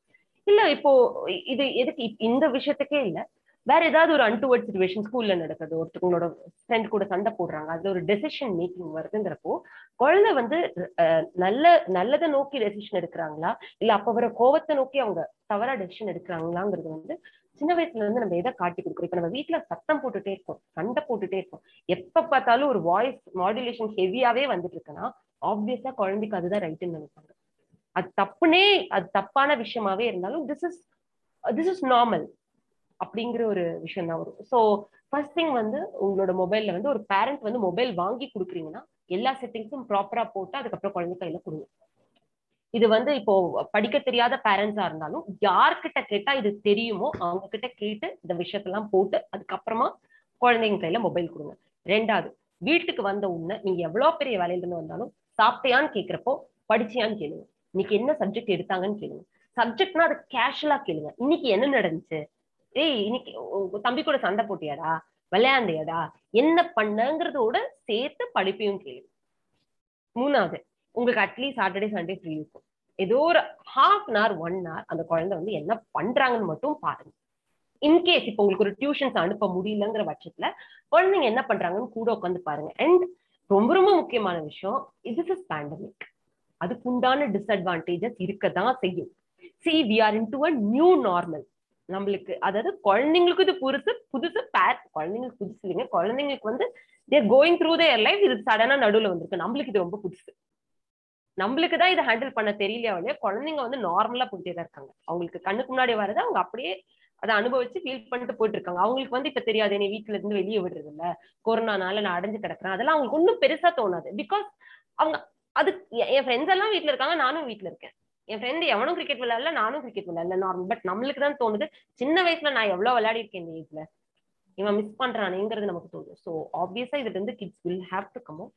இப்போ சிச்சுவேஷன் கொஞ்சம் ஓகேயா இருக்கு, பேண்டமிக் கோவிட் கேசஸ் எல்லாம் கொஞ்சம் குறைஞ்சிட்டு வருது. நான் சொல்லணும்னு நினைச்ச இன்னொரு ரொம்ப முக்கியமான விஷயம் வந்து குவாலிட்டி டைம்ல வந்து இப்போ குழந்தைங்க வந்து ஒரு நேச்சர் கூட அட்டாச் ஆன ஒரு ஃபீல். முதல்ல எல்லாம் ஊர்ல கிராமத்துல இருப்போம், தண்ணி தொட்டில குதிச்சு விளையாடுவோம், இந்த மாதிரிலாம் நிறைய சம்பவங்கள். இப்போ குழந்தைங்களுக்கு வந்து பாதி பேருக்கு அது என்னன்னே தெரியும். சரி, நீங்க அதை குறுக்கணும்னு கூட நான் சொல்லல. ஒரு ஒரு ரெண்டு மாசத்துக்கு ஒரு தடவை ஒரு ஒன் டே உங்க குழந்தைக்குன்னே எக்ஸ்க்ளூசிவா ஸ்பெண்ட் பண்ணுங்க. அது உங்க வீட்டுல இருக்கணும்னு இல்லை, உங்க வீட்டை தவிர்த்து அது எங்க வேணா இருக்கு. ஸ்கிரீன் டைம் இல்லாத ஒரு இடத்துல அது இருக்கலாம். அது ஒரு உங்க சொந்த சொந்த ஊரா இருக்கலாம், இல்ல எங்கேயாவது ஒரு பக்கம் வெளியே ஒரு வேற ஏதாவது ஒரு பிளேஸா இருக்கலாம், எங்க வேணா இருக்கலாம். பட் ஸ்கிரீன் டைம் இல்லாத ஒரு இடத்துல ஒரு குவாலிட்டி டைம் ஹாப்பியா குழந்தைங்களோட ஜாலியா அவங்களுக்கும் ஸ்கிரீன் டைம் இல்லாத ஒரு இடத்துல ஸ்பெண்ட் பண்ணுங்க. ரெண்டு மாசத்துக்கு ஒரு தடவைன்னு போட்டாங்க, ஒரு வருஷத்துக்கு ஆறு தடவை தான். நம்ம குழந்தைங்க இப்ப எல்லாருமே ஒரு எட்டு வயசுல இருக்காங்கன்னு வச்சுக்கலாம், இன்னும் ஒரு பத்தே பத்து வருஷத்துக்கு தான் இது நடக்க போகுது. மிஞ்சு போனா ஒரு அறுபது டைம் தான் டோட்டலா, அறுபதே டைம் அறுபதே நாள் நீங்க உங்க குழந்தை கூட எக்ஸ்ட்ராவா ஸ்பெண்ட் பண்ணக்கூடிய, அதாவது குவாலிட்டியா ஒரு twenty four into twenty four hours into sixty எவ்வளோன்னு ஒரு கணக்கு போட்டுக்கோங்க. அத்தனை மணி நேரம் தான் உங்களோட குவாலிட்டியா அந்த குழந்தை கூட ஸ்கிரீன் டைம் இல்லாம ஸ்பெண்ட் பண்ணக்கூடிய டைம் உங்க கூட. As a Mathura as a ஃபாதரா எவ்வளவோ பாசம் இருக்கும் நம்ம குழந்தைங்க அந்த, ஆனா ஹவர்ஸ்ன்னு பார்த்தா ரொம்ப கம்மி, க்ரூஷியலான ஹவர்ஸ். ஸோ இது மிஸ் பண்ணணும்னு அவசியம் கிடையாது. அட்லீஸ்ட் இது நம்ம பண்ணலாம். இது போக definitely they will learn income, படிக்காமலாம் போக மாட்டாங்க. இந்த கம்மிங் இயர்ல வந்து எல்லாமே இது காம்பன்சேட் பண்றதுக்கான எஃபர்ட்ஸ் வந்து கவர்மெண்ட்டும் எடுக்கும். We parents will also take obviously ஸ்கூல்ஸும் நிறைய ரெஸ்பான்சிபிலிட்டி. யா, நான் சொன்ன மாதிரி லைக் அஞ்சு மணி நேரம் கிளாஸ் அப்படிங்கிறது இப்போ ரெண்டு மணி நேரமா குறைஞ்சிருச்சு. இந்த மீதி இருக்கிற டைம் எல்லாம் வந்துட்டு இப்போ நாங்களும் காலேஜஸ்ல வந்து ஆஃப்லைன் ஆக்டிவிட்டி ஆஃப்லைன் ஆக்டிவிட்டிலாம் கொடுப்போம் ஸ்டூடெண்ட்ஸுக்கு. ஸோ அந்த மாதிரி கிளாஸ் ஒர்க்கையும் சேர்த்து ஹோம் ஒர்க்கா இப்போ பண்ற சிச்சுவேஷன் வந்துருச்சு. இதை ஃபோர்ஸ் பண்றது நல்லதா? ஃபோர்ஸ் பண்றது நார்மல் ஸ்கூல் டேஸ்லயே நல்லது கிடையாதுங்க.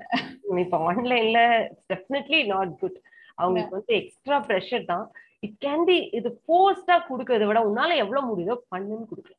இல்ல ஸ்கூல்ஸ் வந்து என்னன்னா ஓகே நாங்க வந்து இதை வந்து அனுப்பிச்சாதான் அவங்களுக்கு வந்து மார்க்ஸ் கொடுப்போம். இது like because most of the schools have gone for this இந்த இன்டர்னல் அசஸ்மெண்ட் மாதிரி போக ஆரம்பிச்சுட்டாங்க. ஸோ அப்படி இருக்கும்போது நீங்க டெய்லியும் அந்த ஹோம்ஒர்க்கை போட்டோ எடுத்து எங்களுக்கு மெயில் பண்ணாதான் அதை பார்த்து தான் நாங்க வந்து மார்க்ஸ் இது பண்ணுவோம். இந்த மாதிரி ஒரு சிச்சுவேஷனுக்கு வந்துருச்சு. மார்க் மார்க்குன்னு ஓடுற பேரண்ட்ஸ் ஆஃப்கோர்ஸ் நாங்க நிறைய பேரண்ட்ஸ் வந்து அது என் குழந்தை குழந்தையா இருக்கட்டும் போது இயல்பா வளரட்டும் போது அப்படிங்கிற மாதிரி ஒரு சிச்சுவேஷனுக்கு சிச்சுவேஷன்ல தான் ஒரு ஒரு ஃபீலிங்ல தான் இருக்கும். ஆனா நிறைய பேர் வந்துட்டு ஓகே இதை வந்து இது இப்படிதான் பண்ணணும். ஏன்னா நான் பாத்திருக்கேன் ஒரு பேரண்ட் வந்து குழந்தைய வந்து ஸ்கேல்ல அடிச்சதெல்லாம் பாத்திருக்கேன் ஆன்லைன் கிளாஸ்ல உட்காந்து எல்கேஜி குழந்தைய. சோ அந்த மாதிரி இது வந்து இந்த மாதிரி ஃபோர்ஸ் பண்றது வந்து குழந்தைங்களுக்கு இப்ப இருக்க சிச்சுவேஷன்ல எஸ்பெஷலி அந்த படிப்பு மேல ஒரு அவர்ஷனை கிரியேட் பண்ணும் இல்லையா. ரீசெண்டா ஒரு இன்சிடென்ட் நான் ஷேர் பண்றேங்க. இது எங்க வீட்டுல நடந்த இன்சிடென்ட் தான். பொண்ணு வந்து என்னோட பொண்ணு வந்து ரீசெண்ட் லாஸ்ட் டேர்ம்ல வந்து டுவெண்ட்டிக்கு நைன்டீன் எடுத்திருந்தா மேத்ல. எனக்கே ஆச்சரியம், ஏன்னா இத்தனை வருஷத்துல அப்படி ஒரு மார்க் அவ எடுத்தது இல்ல. சரி ஓகே இது நல்லா படிக்கிறாள்ட்டு விட்டுட்டேன். இந்த தடவை போன டேர்முக்கு இந்த டேர்முக்கும் ஹார்ட்லி ஒரு ஒன் மந்த் தாங்க வித்தியாசம். அதுக்குள்ளார அடுத்த டேர்ம் வந்துருச்சு. நானும் அவளை பெருசா கான்சன்ட்ரேட் பண்ணல. யூஸ்வலா நான் வந்து படிக்கிறதுக்கு இம்பார்ட்டன்ஸ் கொடுக்கறத விட அவங்களோட ஹாப்பினஸ்க்கு, அதாவது அவங்க கூலா இருக்காங்களா, அவங்க ஹாப்பியா இருக்காங்களா, அதாவது ஓகே ஆன்லைன் கிளாஸ்ல அட்டென்டிவா இருக்காங்களா, அவ்வளவுதான். மற்றபடி அவங்க எழுதியே ஆகணும், சப்மிட் பண்ணி ஆகணும், அந்த அளவுக்கு ப்ரெஷர் போடுறது இல்லை. கரெக்டா எக்ஸாம் அடுத்த நாள் மேத்ஸ் எக்ஸாம். இன்னைக்கு போய் நான் நோட் எடுக்கிறேன். அவ நோட்ல ஒண்ணுமே இல்லை, பிளாங்க். ரெண்டு சாப்டர்ல ஒரு எழுத்து கூட இப்படி சும்மா ஒரு கேர்டசிக்காக கூட ஒரு புள்ளியார் சுதி கூட போகல. ஆப்வியஸா அஸ் அ பேரண்டா அந்த இடத்துல நம்மளுக்கு என்னன்னா ஃபுல்லா ப்ரெஷர் ஏறணும். ஏன்னா அடுத்த நாள் morning exam. I'm damn sure இவ ஒண்ணுமே எழுதலைங்கிறப்ப அங்க ஒண்ணுமே தெரியறதுக்கான வாய்ப்பும் இல்லை. எனக்கு வந்த கோவத்துல ஒண்ணு ரெண்டு அடி விட்டுருக்கலாம், இல்ல புடிச்ச சத்தம் போட்டு இருந்திருக்கலாம் ஆப்வியஸா பேரண்ட்ஸ்க்கு. ஆனா இதுல எந்த ஒரு பிரோஜனமும் இல்லை. இது நம்ம பண்ணனா அவங்க மூட இன்னும் அக்ரிவேட் தான் பண்ணி விடும், அழுவாங்க, இந்த டே ஃபுல்லா ஸ்பாயில் ஆகும். நான் என்ன பண்ணனாங்க, வா பாப்பா கிளம்பலான்னு சொல்லிட்டு வி வெண்ட் அவுட், ரெண்டு பேரும் போனோம். ஒரு one half an hour forty five minutes race கோர்ஸ்ல வாக்கிங் போனோங்க. எங்க வீட்டுல எல்லாம் ஆச்சரியமா, என்ன பண்ற நாளைக்கு படிச்சு வச்சுட்டு இன்னும் படிக்கலையானா, எனக்கு இப்போ கால் பண்ணாதீங்க நாங்க பிஸியா இருக்கோம். We went for a walk, வெளியே போய் அவளுக்கு என்ன வேணும்னு கேட்டு ரெண்டு பேரும் we had biryani, we had. ராத்திரி ஒன்பது மணிக்கு வரோங்க. நான் அவ என்கிட்ட கேட்குற, அம்மா எதுக்குமா இன்னைக்கு இதெல்லாம் எனக்கு வாங்கி கொடுத்தேன்? பாப்பா நாளைக்கு நீ டுவெண்ட்டி ஒன் டுவெண்ட்டி வாங்க போறல, அதுக்கு இன்னைக்கே நம்ம செலிப்ரேட் பண்றோம் அப்படின்னு. ஷி வாஸ் லைக், நீயாதான் இவ சொல்றாளா, என்ன இதுல என்ன இருக்குன்னு டூ த்ரீ டைம்ஸ் கேட்டா. நான் சொன்னேன், டுவெண்ட்டி ஒன் டுவெண்ட்டி நைன் நாளைக்கு வாங்க போறல பாப்பா, அதனாலதான். அவன் வந்து, மம்மி நான் இன்னைக்கு ஃபுல்லா படிச்சிருவேன், நைட்டு ஃபுல்லா படிச்சு நாளைக்கு நான் டுவெண்ட்டி ஒன் டுவெண்ட்டி வாங்குறேன் அப்படின்னு சொல்லி. But she was very happy. அதுக்கப்புறம் என்ன ஆச்சுனாங்க, அவளோட அதுக்கப்புறம் இருக்க அட்டென்ஷன் டைம், ஃபர்ஸ்ட் நான் என்ன கூல் பண்ணிக்கிறதுக்கு ஒரு டைம் அப் கொடுத்துட்டேன், அவளையும் நான் டென்ஷன் பண்ணக்கூடாதுன்னு ஒரு டைம் அப் கொடுத்தேன். ஏன்னா அவளுக்கு ஆல்ரெடி பயம் வந்துருச்சு, இன்னைக்கு அம்மாட்ட நம்ம முடிஞ்சோம் அப்படிங்கிற ஒரு பயம் வந்துருச்சு. ஸோ இதுக்கப்புறம் after nine o'clock she was very cool. அதுக்கப்புறம் அவளால், நான் வந்து உன்னால என்ன முடியுதோ நிப்பாடி, இப்போ ஒரு two three hours, then early morning ஒரு two three hours let us learn the concept. எக்ஸாம்க்கு கான்செப்ட் தெரியாம போகிறேன் உட்காந்து கூலா she learn. Till now she didn't get the marks, but இதை நான் பேரண்ட்ஸ்ல சொல்றேன், இதுதான் பெஸ்ட் வேன்னு நான் சொல்ல வரல. அண்டர்ஸ்டாண்டிங் ஃபர்ஸ்ட் வந்து நம்மளுடைய கோவத்தை அவங்க மேல திணிக்காம இருக்கிறது முதல் திங். ஏன்னா அங்க அதுதான் நடக்குது. நீங்க நீங்க நினைக்கிறீங்களா என் பொண்ணு மட்டும் தான் இதை பண்றான்ட்டு? ஐ ஸ்வேர் அட்லீஸ்ட் அந்த முப்பது பேர்ல ஒரு பத்து பன்னெண்டு பேர் இதை பண்ணிட்டு இருப்பாங்க. It is it is the new normal acceptable. Even ஸ்கூல்ல போய் இது நடந்தா கூட மேபி இதுக்கப்புறம் நம்ம சொல்லலாம். இதுக்கப்புறம் நான் என்ன பண்ணணும்னா, மேத்ஸ் கிளாஸ் என்னைக்கு நடந்தாலும் ஒரு எட்டு எட்டு பார்த்து நோட்ல எழுதிருக்கியான்னு நான் கேட்க வேண்டியது. The lesson which I have learn from that. Okay, அவளவே அப்படியே விட்டுட்டு லாஸ்ட் மந்த்ல ஐ ஷுடன் பிரஷர். ஸோ இந்த மாதிரி parents they can learn from their mistakes. It's not necessary to pressure up the kids. Obvious. So நம்ம ஒரு நிறைய விஷயங்களை இதுல வந்து பார்த்தோம். லைக் இப்போ ஆடியன்ஸ் சைட்ல இருந்து வேற ஏதாவது கேள்வி இருந்ததுன்னா, இதை இதுல கவர் பண்ணாத விஷயங்கள் இல்லை, உங்களுக்கு தனிப்பட்ட முறையில் ஏதாவது கேள்வி இருந்ததுன்னா நீங்க கேட்கலாம், கை உயர்த்தலாம். you'll be given a chance. இல்லைன்னா உங்களோட கேள்விகளை வந்து நீங்க சாட் பாக்ஸ்லயும் போடலாம், நீங்களாவும் அன்மியூட் பண்ணிட்டும் கேட்கலாம். ஆல்ரெடி அவர் அந்த கேலக்ஸி ஜே டூ ப்ரோ அவர் கை உயர்த்திக்கார் ரொம்ப நேரமா. நீங்க கேளுங்க, அதுக்கு அடுத்தது ஹரிநாராயணன்.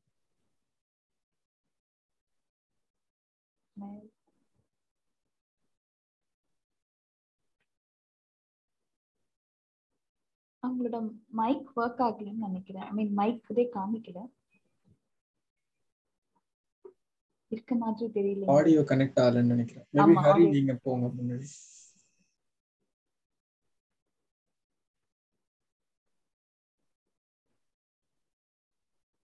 ஹரிநாராயணன் நீங்க கேட்கலாம்.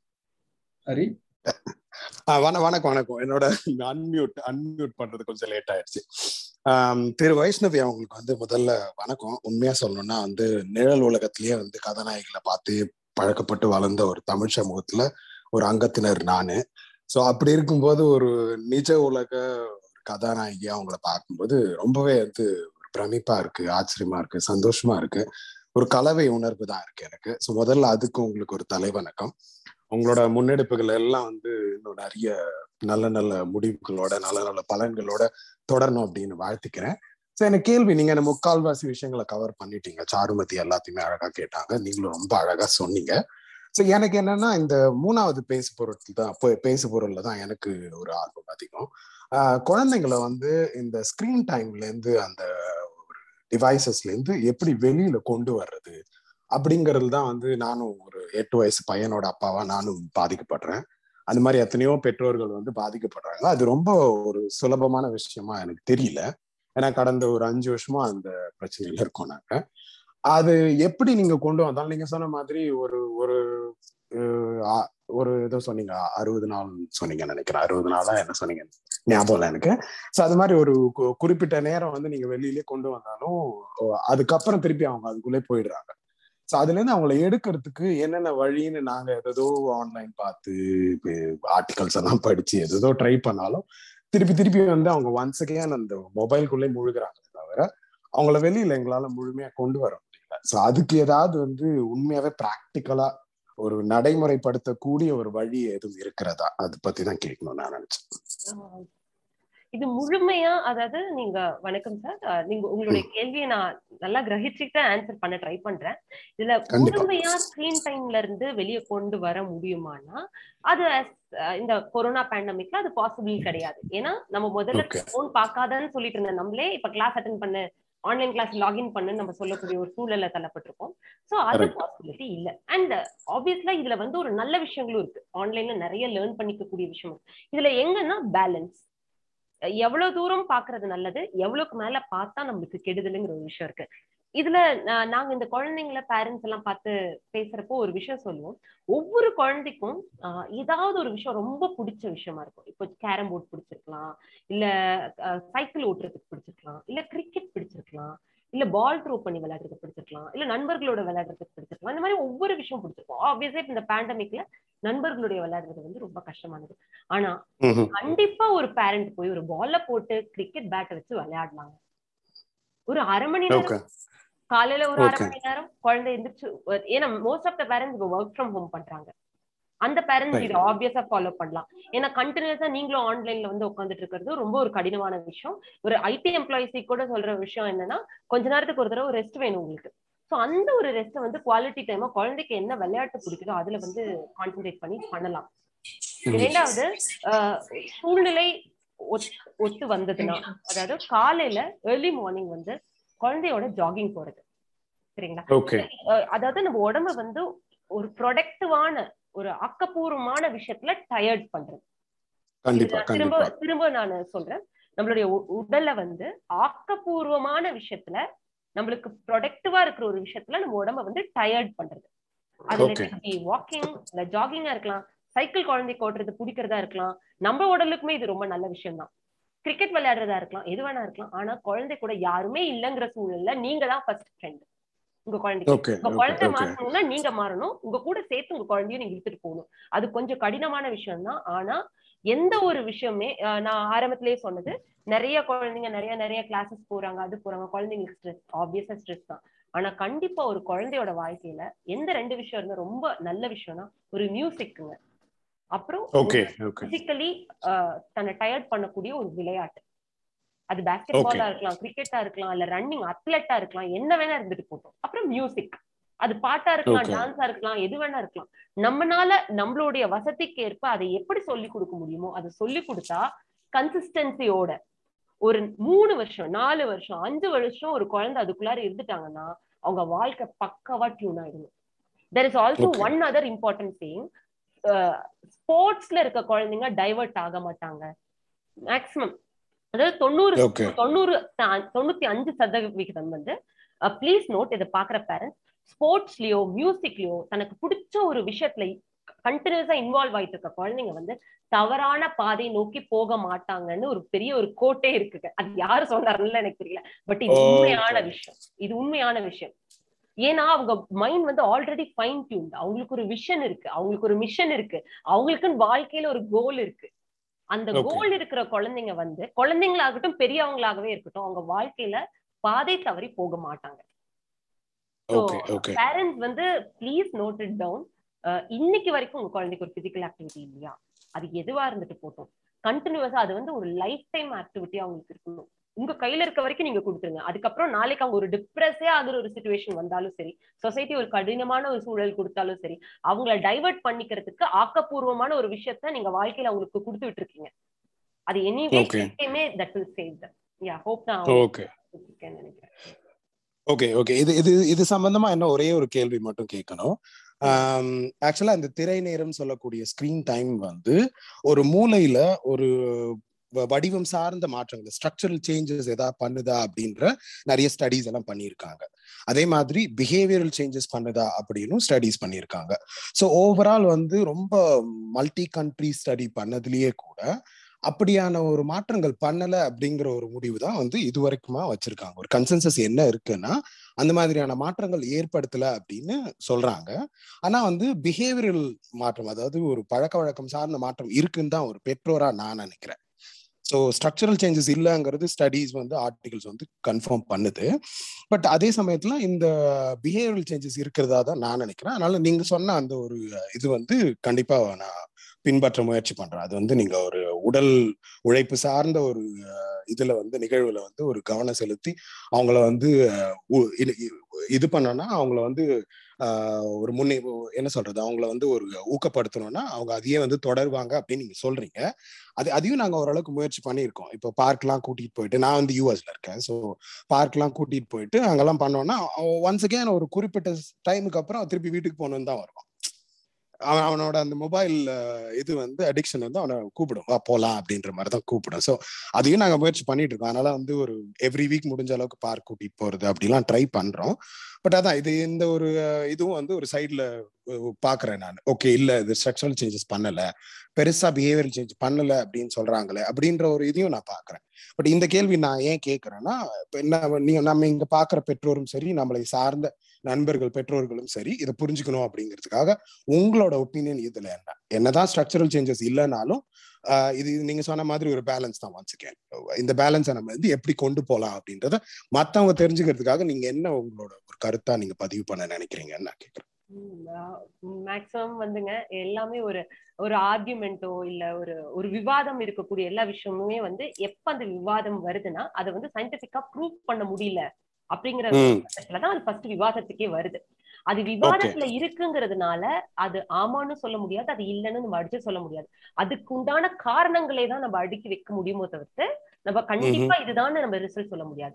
நம்ம பாக்குற இத்தனை நாள் நம்மளுக்கு கண்ணுக்கு முன்னாடி நடக்கிற விஷயங்களை பொறுத்தோம், நம்ம கேட்கிற விஷயங்களை பொறுத்தோம், நம்மளை சுத்தி இருக்க குழந்தைங்களுக்கு மாறுதல் நடக்கக்கூடிய மாறுதல். போன் ஹெட்போன்ஸ் கேட்டுட்டே இருந்து ஆன்லைன் கேம் விளையாடிட்டே இருந்து ஒரு குழந்தை இறந்துட்டாங்க நியூஸ் வருது. இது எப்பயும் ரொம்ப நாள் இல்ல, இப்போ ரீசெண்டா வந்த நியூஸ். அதுக்கு என்ன ரீசன்னா அவங்களுக்கு வந்து நர்வ்ல வந்து ஸ்ட்ரோக் மாதிரி அந்த குழந்தைக்கு அஃபெக்ட் ஆயிருக்கு. ஒரு சின்ன குழந்தைக்கு ஸ்ட்ரோக் வரணுங்கிறதுக்கு என்ன காரணம் இருக்கு? வேற எதுவும் இல்ல, பெருசா வேற எதுவும் இல்ல. சோ எல்லாத்துலயும் ஒரு பேலன்ஸ் வேணும். சிம்பிளா சொல்ல போனாங்க குழந்தைங்களுக்கு வந்து டைம் டேபிள் எல்லாம் பிடிக்காதுதான், பட் கன்சிஸ்டன்சி பேரண்ட்ஸ் கிட்ட இருந்து வேணும். ஒரு நாளைக்கு இந்த நேரத்துல நீ மொபைல் எடுத்து விளையாடணும்னா அந்த நேரத்துலதான் விளையாடணும். அது ஒரு நாள் கூட எக்ஸ்கியூஸ் இருக்கக்கூடாது. ரீசெண்டா இப்ப முந்தானேத்து ஒரு நியூஸ் வந்திருந்ததுங்க, எனக்கு எவ்வளவு தூரம் ட்ரூன்னு தெரியல, நான் அதை ரொம்ப போய் அலசி பார்க்கல. சைனால ஒரு ரூல் கொண்டு வந்திருக்காங்க, every weekend Friday Saturday Sunday மூணு நாள்ல எட்டு டு ஒன்பது மணி ராத்திரி மட்டும்தான் குழந்தைங்க ஆன்லைன் விளையாடணும். அதாவது ஒரு வாரத்துல மூணு மணி நேரம் மட்டும்தான் ஆன்லைன் கேம் விளையாடணும்னு சொல்லிட்டு சைனால ஒரு ஆர்டர் போட்டிருக்காங்க. போய் செக் பண்ணி பாருங்க. If it is true I am happy about that. நான் பார்த்தேன். சோ அப்ப அவங்க அந்த நியூஸ் அப்படி ஒரு ஒரு விஷயத்த ஒரு நாட்டுல முன்னெடுப்பு பண்றாங்கன்னா காரணம் இல்லாம பண்ணுவாங்க. கண்டிப்பா பாதிப்பு சார்ந்துதான் முடிவெடுப்பாங்க, பாதிப்பு சார்ந்துதான் முடிவெடுப்பாங்க. நம்மளுக்குமே தெரியுது குழந்தைங்க ஆன்லைன்னால நிறைய. Please make a time table.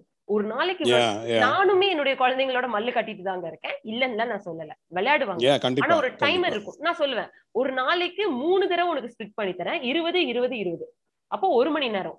இது ஒரு மணி நேரங்கிறது எவ்வளவு ஜாஸ்தின்னு யோசிச்சுக்கோங்க. நான் அந்த லிமிட்ல தான் வச்சிருக்கேன்.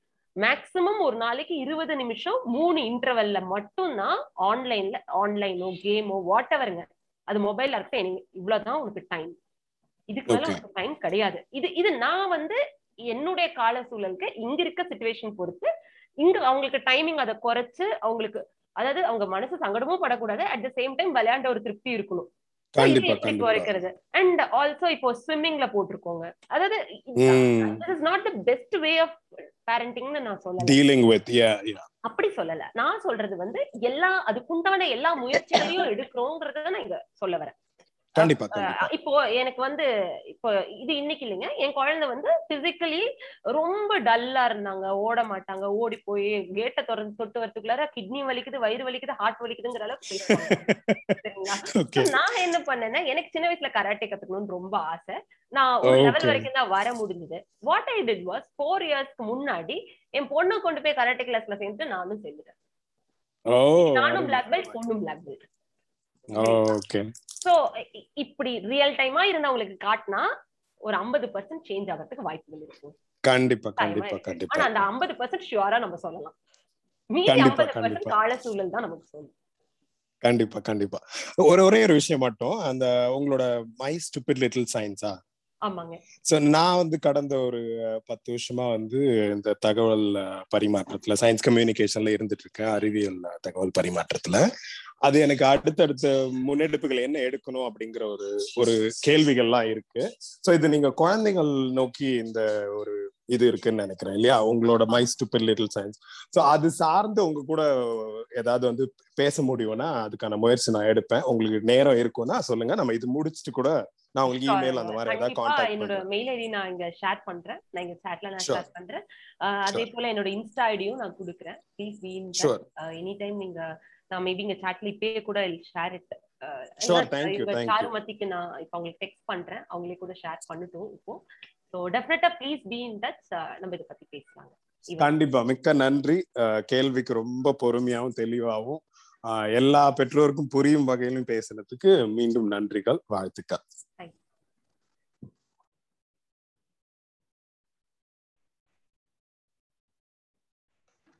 அடுத்து உண்மை அவங்க வந்து கை உயர்த்தி இருக்காங்க அக்கா. ஆமா, நன்றி வைஷ்ணவி. ஒரு கம்ப்ளீட்டா ஒரு பேரண்டிங் வெப்சைட் பார்த்த மாதிரி இருந்துச்சு. தேங்க்யூ. ஆனா அந்த ஒரு விஷயம் வந்து ஷேர் பண்ணணும். நீங்க அந்த கன்சிஸ்டன்சி சொன்னீங்கல்ல, ஆக்சுவலி நான் வந்து பையனை ஒரு அஞ்சு நாலு வயசு அஞ்சு வயசா இருக்கும்போது இந்த classes, after school classes, hobby classes போடும்போது நான் பீடியாட்ரிஷன்ட்ட கேட்கும்போது சொன்னாங்க, ரொம்ப நிறைய எல்லாம் கிளாஸ் போடாதீங்க, two classes but thirteen years வரைக்கும் வந்துட்டு கம்ப்ளீட்டா அந்த வந்து கண்டினியூ பண்ணிக்கிட்டே இருக்கணும், டோன்ட் பிரேக் இட் அப்படின்னு சொன்னாங்க. சோ ரொம்ப ஜாஸ்தியா எடுத்துக்காதீங்க, ரெண்டே ரெண்டு, பட் அந்த ரெண்டு மட்டும் வந்து கம்ப்ளீட்டா வந்து தேர்ட்டீன் இயர்ஸ் வரைக்கும் போகணும்னு. பட் அந்த சூழ்நிலைகள் நமக்கு கிடைக்கல, ஒரு ரூல் மாதிரி சொன்னாங்க. உங்களுக்கு வந்து பீடியாட்ரிஷியன் சொல்லியிருக்காங்க, இது நான் வந்து எக்ஸ்பெரிமெண்டலா பார்த்து அங்கங்க படிச்சு கத்துக்கிட்ட விஷயம் தான். சோ அதனாலதான் நான் சொன்னேன், ஏதாவது ஒரு ரெண்டு விஷயம், ஆனா அந்த ரெண்டு விஷயம் கன்சிஸ்டன்சியா கன்சிஸ்டன்டா இருக்கணும். ஒரு அஞ்சு வருஷம்னா அது லைஃப் ஸ்கில்லாவே அவங்களுக்கு மாறிடும். நாளைக்கு ஃபியூச்சர்ல அவங்க படிச்ச விஷயத்திலேயே தான் அவங்க சம்பாதிக்கணும் கிடையாது, உங்க பேஷன்ல கூட அவங்க போகலாம், போறதுக்கான வாய்ப்புகள் இருக்கு. அது குழந்தை வேண்டான்னு சொன்னாலும் அதுல அவங்களுக்கு டேலண்ட் இருக்குன்னு நம்மளுக்கு தோணுச்சுன்னா அந்த கன்சிஸ்டன்சி பேரண்ட் கிட்ட தான் வரும். நான் சொன்ன மாதிரி ஸ்விம்மிங்ல மூணு நாள் போட்டு விட்டா வராது ஸ்விம்மிங், அந்த பதினஞ்சு நாள் போனாதான் வரும். அது விஷயமா தான் நான் கேட்கணும். இப்ப என்னன்னா நம்ம ஃபோர்ஸ் பண்ணி பண்ணி வந்துட்டு, ஏன்னா கிட்ஸ் வந்து கன்சிஸ்டன்சி வந்துட்டு கொண்டு வர்றது ரொம்ப கஷ்டம். ஒண்ணு நமக்கு வந்துட்டு அந்த கிளாஸஸ் கரெக்டா கொண்டு போய் விடுறதாகட்டும், இல்ல அந்த கிளாஸஸ் வந்து நெக்ஸ்ட் இயர் அந்த அகாடமிக் பிரேக் முடிஞ்சு நெக்ஸ்ட் இயர் கண்டினியூ பண்றதாகட்டும், நம்ம வெக்கேஷன் முடிஞ்சு கண்டினியூ பண்ண, இது வந்துட்டு ஒரு டஃபஸ்ட் பார்ட். அந்த பார்ட் வரும்போது அவங்களை புஷ் பண்ணி திருப்பி அதுல கொண்டு போய் விடுறது ஒரு பெரிய எஃபர்ட் போட வேண்டியிருக்கு. ஆஹ் அதை தவிர இப்ப அவங்க ஒண்ணு கத்துக்கிறாங்க, நம்ம எஃபர்ட் போட்டு நம்மளோட கம்பல்ஷன்ல போய் கத்துக்கிறாங்க, they have the skill everything. But அவங்க போயிட்டு அந்த கிளாஸ்ல உட்கார்றதுக்கு அந்த சூழ்நிலைகளோ இல்ல டீச்சரோ இல்ல அந்த ரூமோ ஏதோ ஒரு டிஸ்டர்பன்ஸ் இருக்கும் போது அந்த குழந்தை வந்துட்டு ஒரு ஆங்ஷியஸ், நான் சொல்றது வந்துட்டு ஒரு பிலோ எயிட் இயர்ஸ் அப்படிங்கிற மாதிரி வச்சுக்கோங்க. ஸோ ஒரு ஆங்ஷியஸ்னஸ் வந்து என்னன்னு டிஸ்கிரைப் பண்ண தெரியாம they don't want to go. அப்போ அது அவங்களுக்கு பிடிச்ச விஷயமா இருந்தா கூட, அவங்களுக்கு வரக்கூடிய விஷயமா இருந்தா கூட, they don't want to do it. என் பையன் ஒரு பீரியட்ல வந்து he is very much good with football, football match பார்த்தே நிறைய சொல்லுவான், சரின்னு போட்டு விட்டேன். ஒரு பிரைவேட் பிரைவேட்டா வந்து போகும்போது he was interested and going. But நான் அதை வந்து ஸ்கூல் டீம்ல வந்துட்டு நான் போடும்போது ரெண்டு நாளைக்கு அப்புறம் போக மாட்டேன்னு ஒரே அழகா இடம். என்னன்னா he doesn't like the coach basically, அந்த பிடி மாஸ்டர் எனக்கு பிடிக்கல, ஸ்கூல் பிடி மாஸ்டர், நீ வேற எங்க வேணா கூட நான் போறேன். சோ இந்த மாதிரி எல்லாம் விஷயங்கள் நடக்குது. இப்போ இதுல என்னன்னா இப்போ வந்து டிராயிங் கிளாஸ் வந்துட்டு ஓரளவு வந்துட்டு ஹி ஸ்டார்டட் டிராயிங், பட் ஒரு பார்ட்டிசிபேட் பண்ண, he can write well, he can speak well, இது எல்லாமே இருக்குன்னு தெரியும். ஸ்கூல்ல இருந்து நம்மளை கேட்பாங்க, இவனை அனுப்புறீங்களா அனுப்புறீங்க. அப்போ அந்த பார்ட்டிசிபேட் பண்ண புஷ் பண்றது இருக்கு பாருங்க, அது ஒரு பெரிய எஃபர்ட்டா இருக்கு. I don't want to participate, I don't want to contest, why should I show my talent, நான் எதுக்கு போயிட்டு பிரைஸ் வாங்கணும், எனக்கு தெரியும் போதும். இந்த ஆட்டிடியூட் இவன் கிட்ட மட்டும்தான் இருக்கு அப்படின்ற மாதிரி யோசிச்சா இல்ல. நான் பேசின ரெண்டு மூணு பேர்கிட்ட எல்லார்கிட்டையும் பாத்தீங்கன்னா நிறைய பேர் பேரண்ட்ஸ் சொல்றாங்க, நம்ம எல்லாம் போட்டியில நம்ம பேரை கொடுக்க மாட்டோமான்னு உட்காந்துருப்போம், நம்ம கை தூக்குனா கூட டீச்சர்ஸ் வந்து நம்ம பேரை எழுத மாட்டாங்க. ஆனா இப்ப பாரு, நம் நம்ம வந்து இதுங்க டீச்சர்ஸ் வந்து நம்மள வந்து அனுப்புங்க, அவனை வந்து சேர்த்து விடுங்க, நான் பேர் எழுதிக்கவான்னு நம்மளை கூப்பிட்டு கேக்குறாங்க, இதுங்க மாட்டேன்னு சொல்லிட்டு வருதுங்க. என்ன பசங்க அப்படி, இது என்ன ஆட்டிடியூட்? இந்த ஜென்ரேஷன் சேஞ்சா இல்ல ஏஜ் ஃபேக்டர்? ஏஜ் ஃபேக்டர்னு சொன்னா அகைன் நம்ம அந்த ஜென்ரேஷன்ல அப்படி இல்லை, நம்ம வந்து can we show up our talent அப்படின்ற ஒரு ஏர்னிங் ஒரு பாயிண்ட்ல தான் இருந்தோம் நம்ம ஸ்கூலிங். அப்போ இந்த பசங்களுக்கு எல்லா சான்சஸும் இருக்கு, சாய்ஸஸ் இருக்கு, they can choose. Why are they not going for it? இதுல உங்க பையன் சொன்னதுல ஒரு விஷயம் நானும் ஒத்துக்குவேங்க. அதாவது why should I show my talent ன்னு அவங்க கேட்டாங்க. அவனை பொறுத்த வரைக்கும் அவனுக்கு தெரியுதுன்னு அவனுக்கு தோணுது, உங்களுக்கும் தெரியுது அவனுக்கு தெரியுதுங்கிறது. நான் எதுக்கு நான் காட்டணும்னு அவங்க கேட்கறாங்க. அதாவது இதுதான் this is the gap between the parent and the child. இது ரெண்டு ரெண்டு ஆங்கிள் இருந்து நம்ம பார்ப்போம். குழந்தை பொறுத்த வரைக்கும் யாரும் அங்க சொல்லியிருக்காங்க, மேபி அவன் ஃப்ரெண்ட்ஸோ யாரோ ஒருத்தவங்க வந்து ஏய் நமக்கு தெரிஞ்சா போதும்டா, டேலண்ட்னா எல்லாத்துக்கும் காட்டணும்னு அவசியம் கிடையாது நம்ம அப்படிங்கறத அவன் எங்கேயோ கேட்டிருக்கான். அப்போ அவன் அதை புடிச்சிட்டான், அவனுக்கு அதை வந்து மாற்றத்துக்கான எஃபர்ட் நம்ம எடுக்கணும்.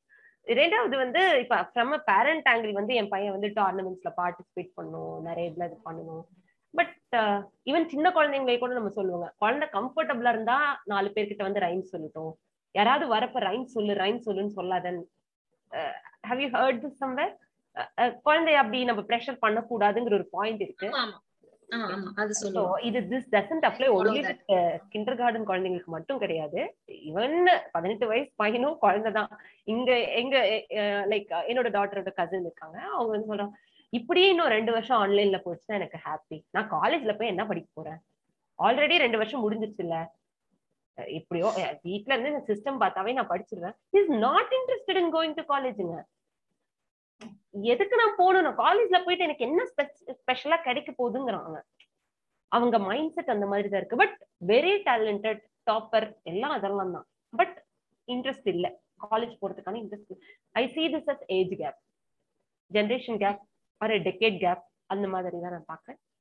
மேபி அவங்க இதுலதான் நான் சொன்னேங்க, இதுல நான் எடுத்த ஒரு சின்ன முயற்சி என்னன்னா, அவளை போ போ போ நாங்க கம்பல் பண்ணா நடக்க போறது இல்லை, நானும் சேர்ந்து வரேன், நானும் அதுல பார்ட்டிசிபேட் பண்றேன். ஓகே, நம்ம சேர்ந்து கம்பீட் பண்ணலாம், நானும் அதுல கம்பீட் பண்றேன், இதுல எந்த ஷேமும் எனக்கு இல்லை. ஏன் நான் வந்து முப்பது வயசுல நான் கம்பீட் பண்ணக்கூடாதா? I can do it, no issues, obviously no issues. Issue வந்து நம்ம மைண்ட்ல தாங்க இருக்கு. இப்ப நம்மளுக்கு வந்து இது ஒரு பிளாக்கா தோணுது, ஐயோ என்னால இப்ப பண்ண முடியாது நமக்கு தோணுச்சுன்னா, ஏன் எட்டு வயசு குழந்தைக்கு அது தோணக்கூடாதா? நமக்கு தோணுது ஐயோ இது இந்த வயசு நான் இப்ப போய் பண்ணா என்ன என்ன சொல்லுவாங்க அப்படின்னு நமக்கு தோணுது. அவனுக்கு தோணுது நான் இதை எதுக்கு பண்ணணும்னு அவனுக்கு தோணுது.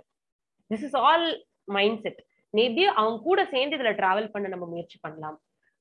ஆர் என்ன சொல்றதுங்க, அவனுக்கு மேபி ஏதாவது ஒரு டோர்னமெண்ட்ல அவன் வின் பண்றப்போ அது வேற மாதிரி நம்ம அது செலிப்ரேட் பண்ணலாம், அவனுக்கு ரொம்ப பிடிச்ச மாதிரி செலிப்ரேட் பண்ணலாம்.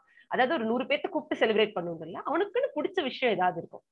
So it can like feel that wow I am proud of யூங்கிற மாதிரி ஒரு ஃபீல் அவனுக்கு கொடுக்கலாம். நீங்க இன்னொன்னு அவங்ககிட்ட சொல்ல முயற்சி பண்ணுங்க, நீ மற்றவங்களுக்கு ப்ரூவ் பண்ணல, உனக்கு நீயே தான் ப்ரூவ் பண்ணிக்கிற.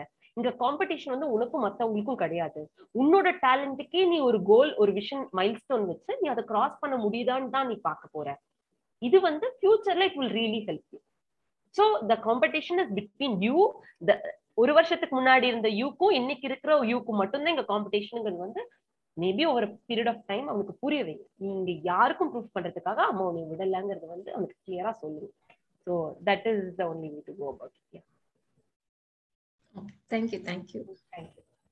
ஸோ இது பேசிட்டு இருக்கும்போது எனக்கு இன்னொரு கேள்வி வந்தது. இப்போ நான் வந்து காலேஜ்ல ஒர்க் பண்ணிட்டு இருக்கேன் அப்படிங்கிறதுனால ஒரு பதினேழு வயசுல அவங்க வந்து ஃபர்ஸ்ட் இயருக்கு வரும்போது நம்ம எல்லாம் வந்து பேரண்ட்ஸ் கிட்ட பேசும்போது கூப்பிட்டாங்கன்னா இங்க வாமா, கூப்பிட்டாங்கன்னா சொல்லுங்கப்பா, சொல்லுங்கம்மா, சொல்லுங்க தாத்தா, அந்த மாதிரி ஒரு பின்னாடி வந்து அந்த ரிலேஷன்ஷிப்பை வந்து வச்சு கூப்பிடுவோம். ஏன்னா இப்ப இருக்க குழந்தைங்க எப்படின்னா, குழந்தைங்க இல்லை கொஞ்சம் வளர்ந்த பசங்க கூட வந்துட்டு ஆஹ் தம்பி அப்படின்னு கூப்பிட்டோன்னா ஆஹ் அப்படின்னு தான் கேக்குறாங்க.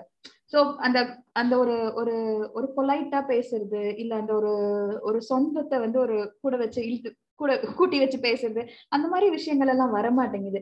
ஈவன் வந்து காலேஜுக்கு வரும்போதும் கிட்டத்தட்ட அதே மாதிரி தான். இப்போ அதுவும் இந்த ஒரு இந்த ஃபோர் இயர்ஸ்ல பாக்குறது, ஒவ்வொரு வருஷத்துக்கும் எப்படி சில்ட்ரன் மாறுறாங்க அப்படிங்கறது வந்து அஹ் நல்லா ஆப்வியஸா பாக்குறேன். வந்தா ஒரு பொலைட்டா கேட்கணும், ஓகே தைரியமா ப்ரொஃபசர்ஸ் கிட்ட பேசுறாங்க, that is a good thing. But வந்து ஒரு பொலைட்னஸ் வந்து லேக் ஆகுது, ஒரு ஒரு ரெஸ்பெக்ட் லேக் ஆகுது அப்படிங்கிற மாதிரி நான் ஒரு ஃபீல் பண்றேன். இது நீங்க பாத்திருக்கீங்களா இந்த மாதிரி? இது நிறையவே பாத்திருக்கேங்க. இதுல மெயினா வந்து whole role is with the parents தான். பேரண்ட் வந்து சின்னதுல இது தப்புன்னு சொல்லி சொல்லியிருந்தாலோ கண்டிச்சிருந்தாலோ ஒரு சில விஷயம் வந்து அந்த நம்ம சொல்றோம்ல கண்டிப்புனாலும் நோனா no, the no has to be very strong. ஸ்பெசிபிக்கா சொல்ல போனா பழக்க வழக்கத்திலயும் ரெஸ்பெக்ட் மற்றவங்களுக்கு கொடுக்குற விஷயத்திலயும் இதுக்கு வேற வேற எந்த ஒரு அடைமொழியுமே கிடையாது. இது இப்படி இருக்கணும்னா இப்படிதான் இருக்கணும். ஒருத்தவங்க உன்னை கூப்பிடுறாங்கன்னா என்னங்கன்னு கேட்கணுமா தவிர்த்து என்ன அப்படிங்கறதும் உங்க ஃப்ரெண்டு கிட்ட கேட்கலாமா தவிர்த்து ஒரு பெரியவங்க கிட்ட கேட்க கூடாதுங்கிறது சின்னதுல இருந்து வந்துருக்கு. மேக்ஸிமம் பேரண்ட்ஸ்க்கு, இப்போ இருக்க பேரண்ட்ஸ், நான் எல்லாத்தையும் சொல்லல, ஒரு செட் ஆஃப் பேரண்ட்ஸோடைய மைண்ட் செட் என்னன்னா, குழந்தைங்க கிட்ட முதல்ல ஏ நீ யாருக்கும் இறங்கி போகணும்லாம் அவசியம் இல்லை, நீ தப்பு பண்ணலன்னா யார்ட்டையும் அப்பாலஜி பண்ணணும்னு ஒன்றும் தேவையில்லை, ஆப்வியஸா தப்பு பண்ணலன்னா அப்பாலஜி பண்ணணும்னு தேவை கிடையாது, ஆனா மரியாதை கொடுக்கணுங்கிறது அவசியங்கிறது சொல்றது இல்லை. அந்த ஒரு கெத்தோட என் பையன் பொண்ணு இருக்கு, அப்போ அந்த குழந்தைங்க ஆப்வியஸா அது வெளியே வந்து காட்டுறாங்க. ஆஹ் சொல்லுங்க, உம் என்ன இப்படி. சோ அதுல அதுல நான் எதுக்கு உன்ட்ட இறங்கி போகணும், நீ யாரு, நீ எனக்கு டீச்சர்னா நீ உங்களுக்கு வந்து நீங்க டீச்சர்னா உங்களுக்கு சொல்லிக் கொடுக்குற வேலை, நீங்க சொல்லி கொடுத்துட்டு போங்க, நான் வரேன்னா எனக்கு படிக்கிற வேலை, இதுக்கு மீறி இங்க எதுவுமே இல்லைங்கிற மாதிரி அங்க வளர்ப்பு அப்படி இருக்குங்கிற போது பொழுதுல அது வருது. ஸோ மேபி பேரண்ட்ஸ் வந்து we have to be very strong. ஒரு சில விஷயம் ஆமான்னா ஆமாதான், இல்லைன்னா இல்லைதான். அது எத்தனை தடவை சொன்னாலும் சரி, எந்த வகையில வேறு மாறுபட்டு உருமாறி வந்தாலும் சரி, அது நோனா நோ தான். ஸோ கன்சிஸ்டன்சி பிளேஸ்ல. சாட் பாக்ஸ்ல வந்து ஆதித்தன் அப்படிங்கிறவர் வந்து கேட்டிருக்காரு, நாங்களும் பேசலாமான்னு. ஆதித்தன் நீங்க இருந்தீங்கன்னா உங்களோட கேள்வியை கேட்கலாங்க. ஆக்சுவலி இல்ல, நீங்க கேட்ட கேள்விக்குதான் நானும் பதில் சொல்லலான் இருந்தேன்.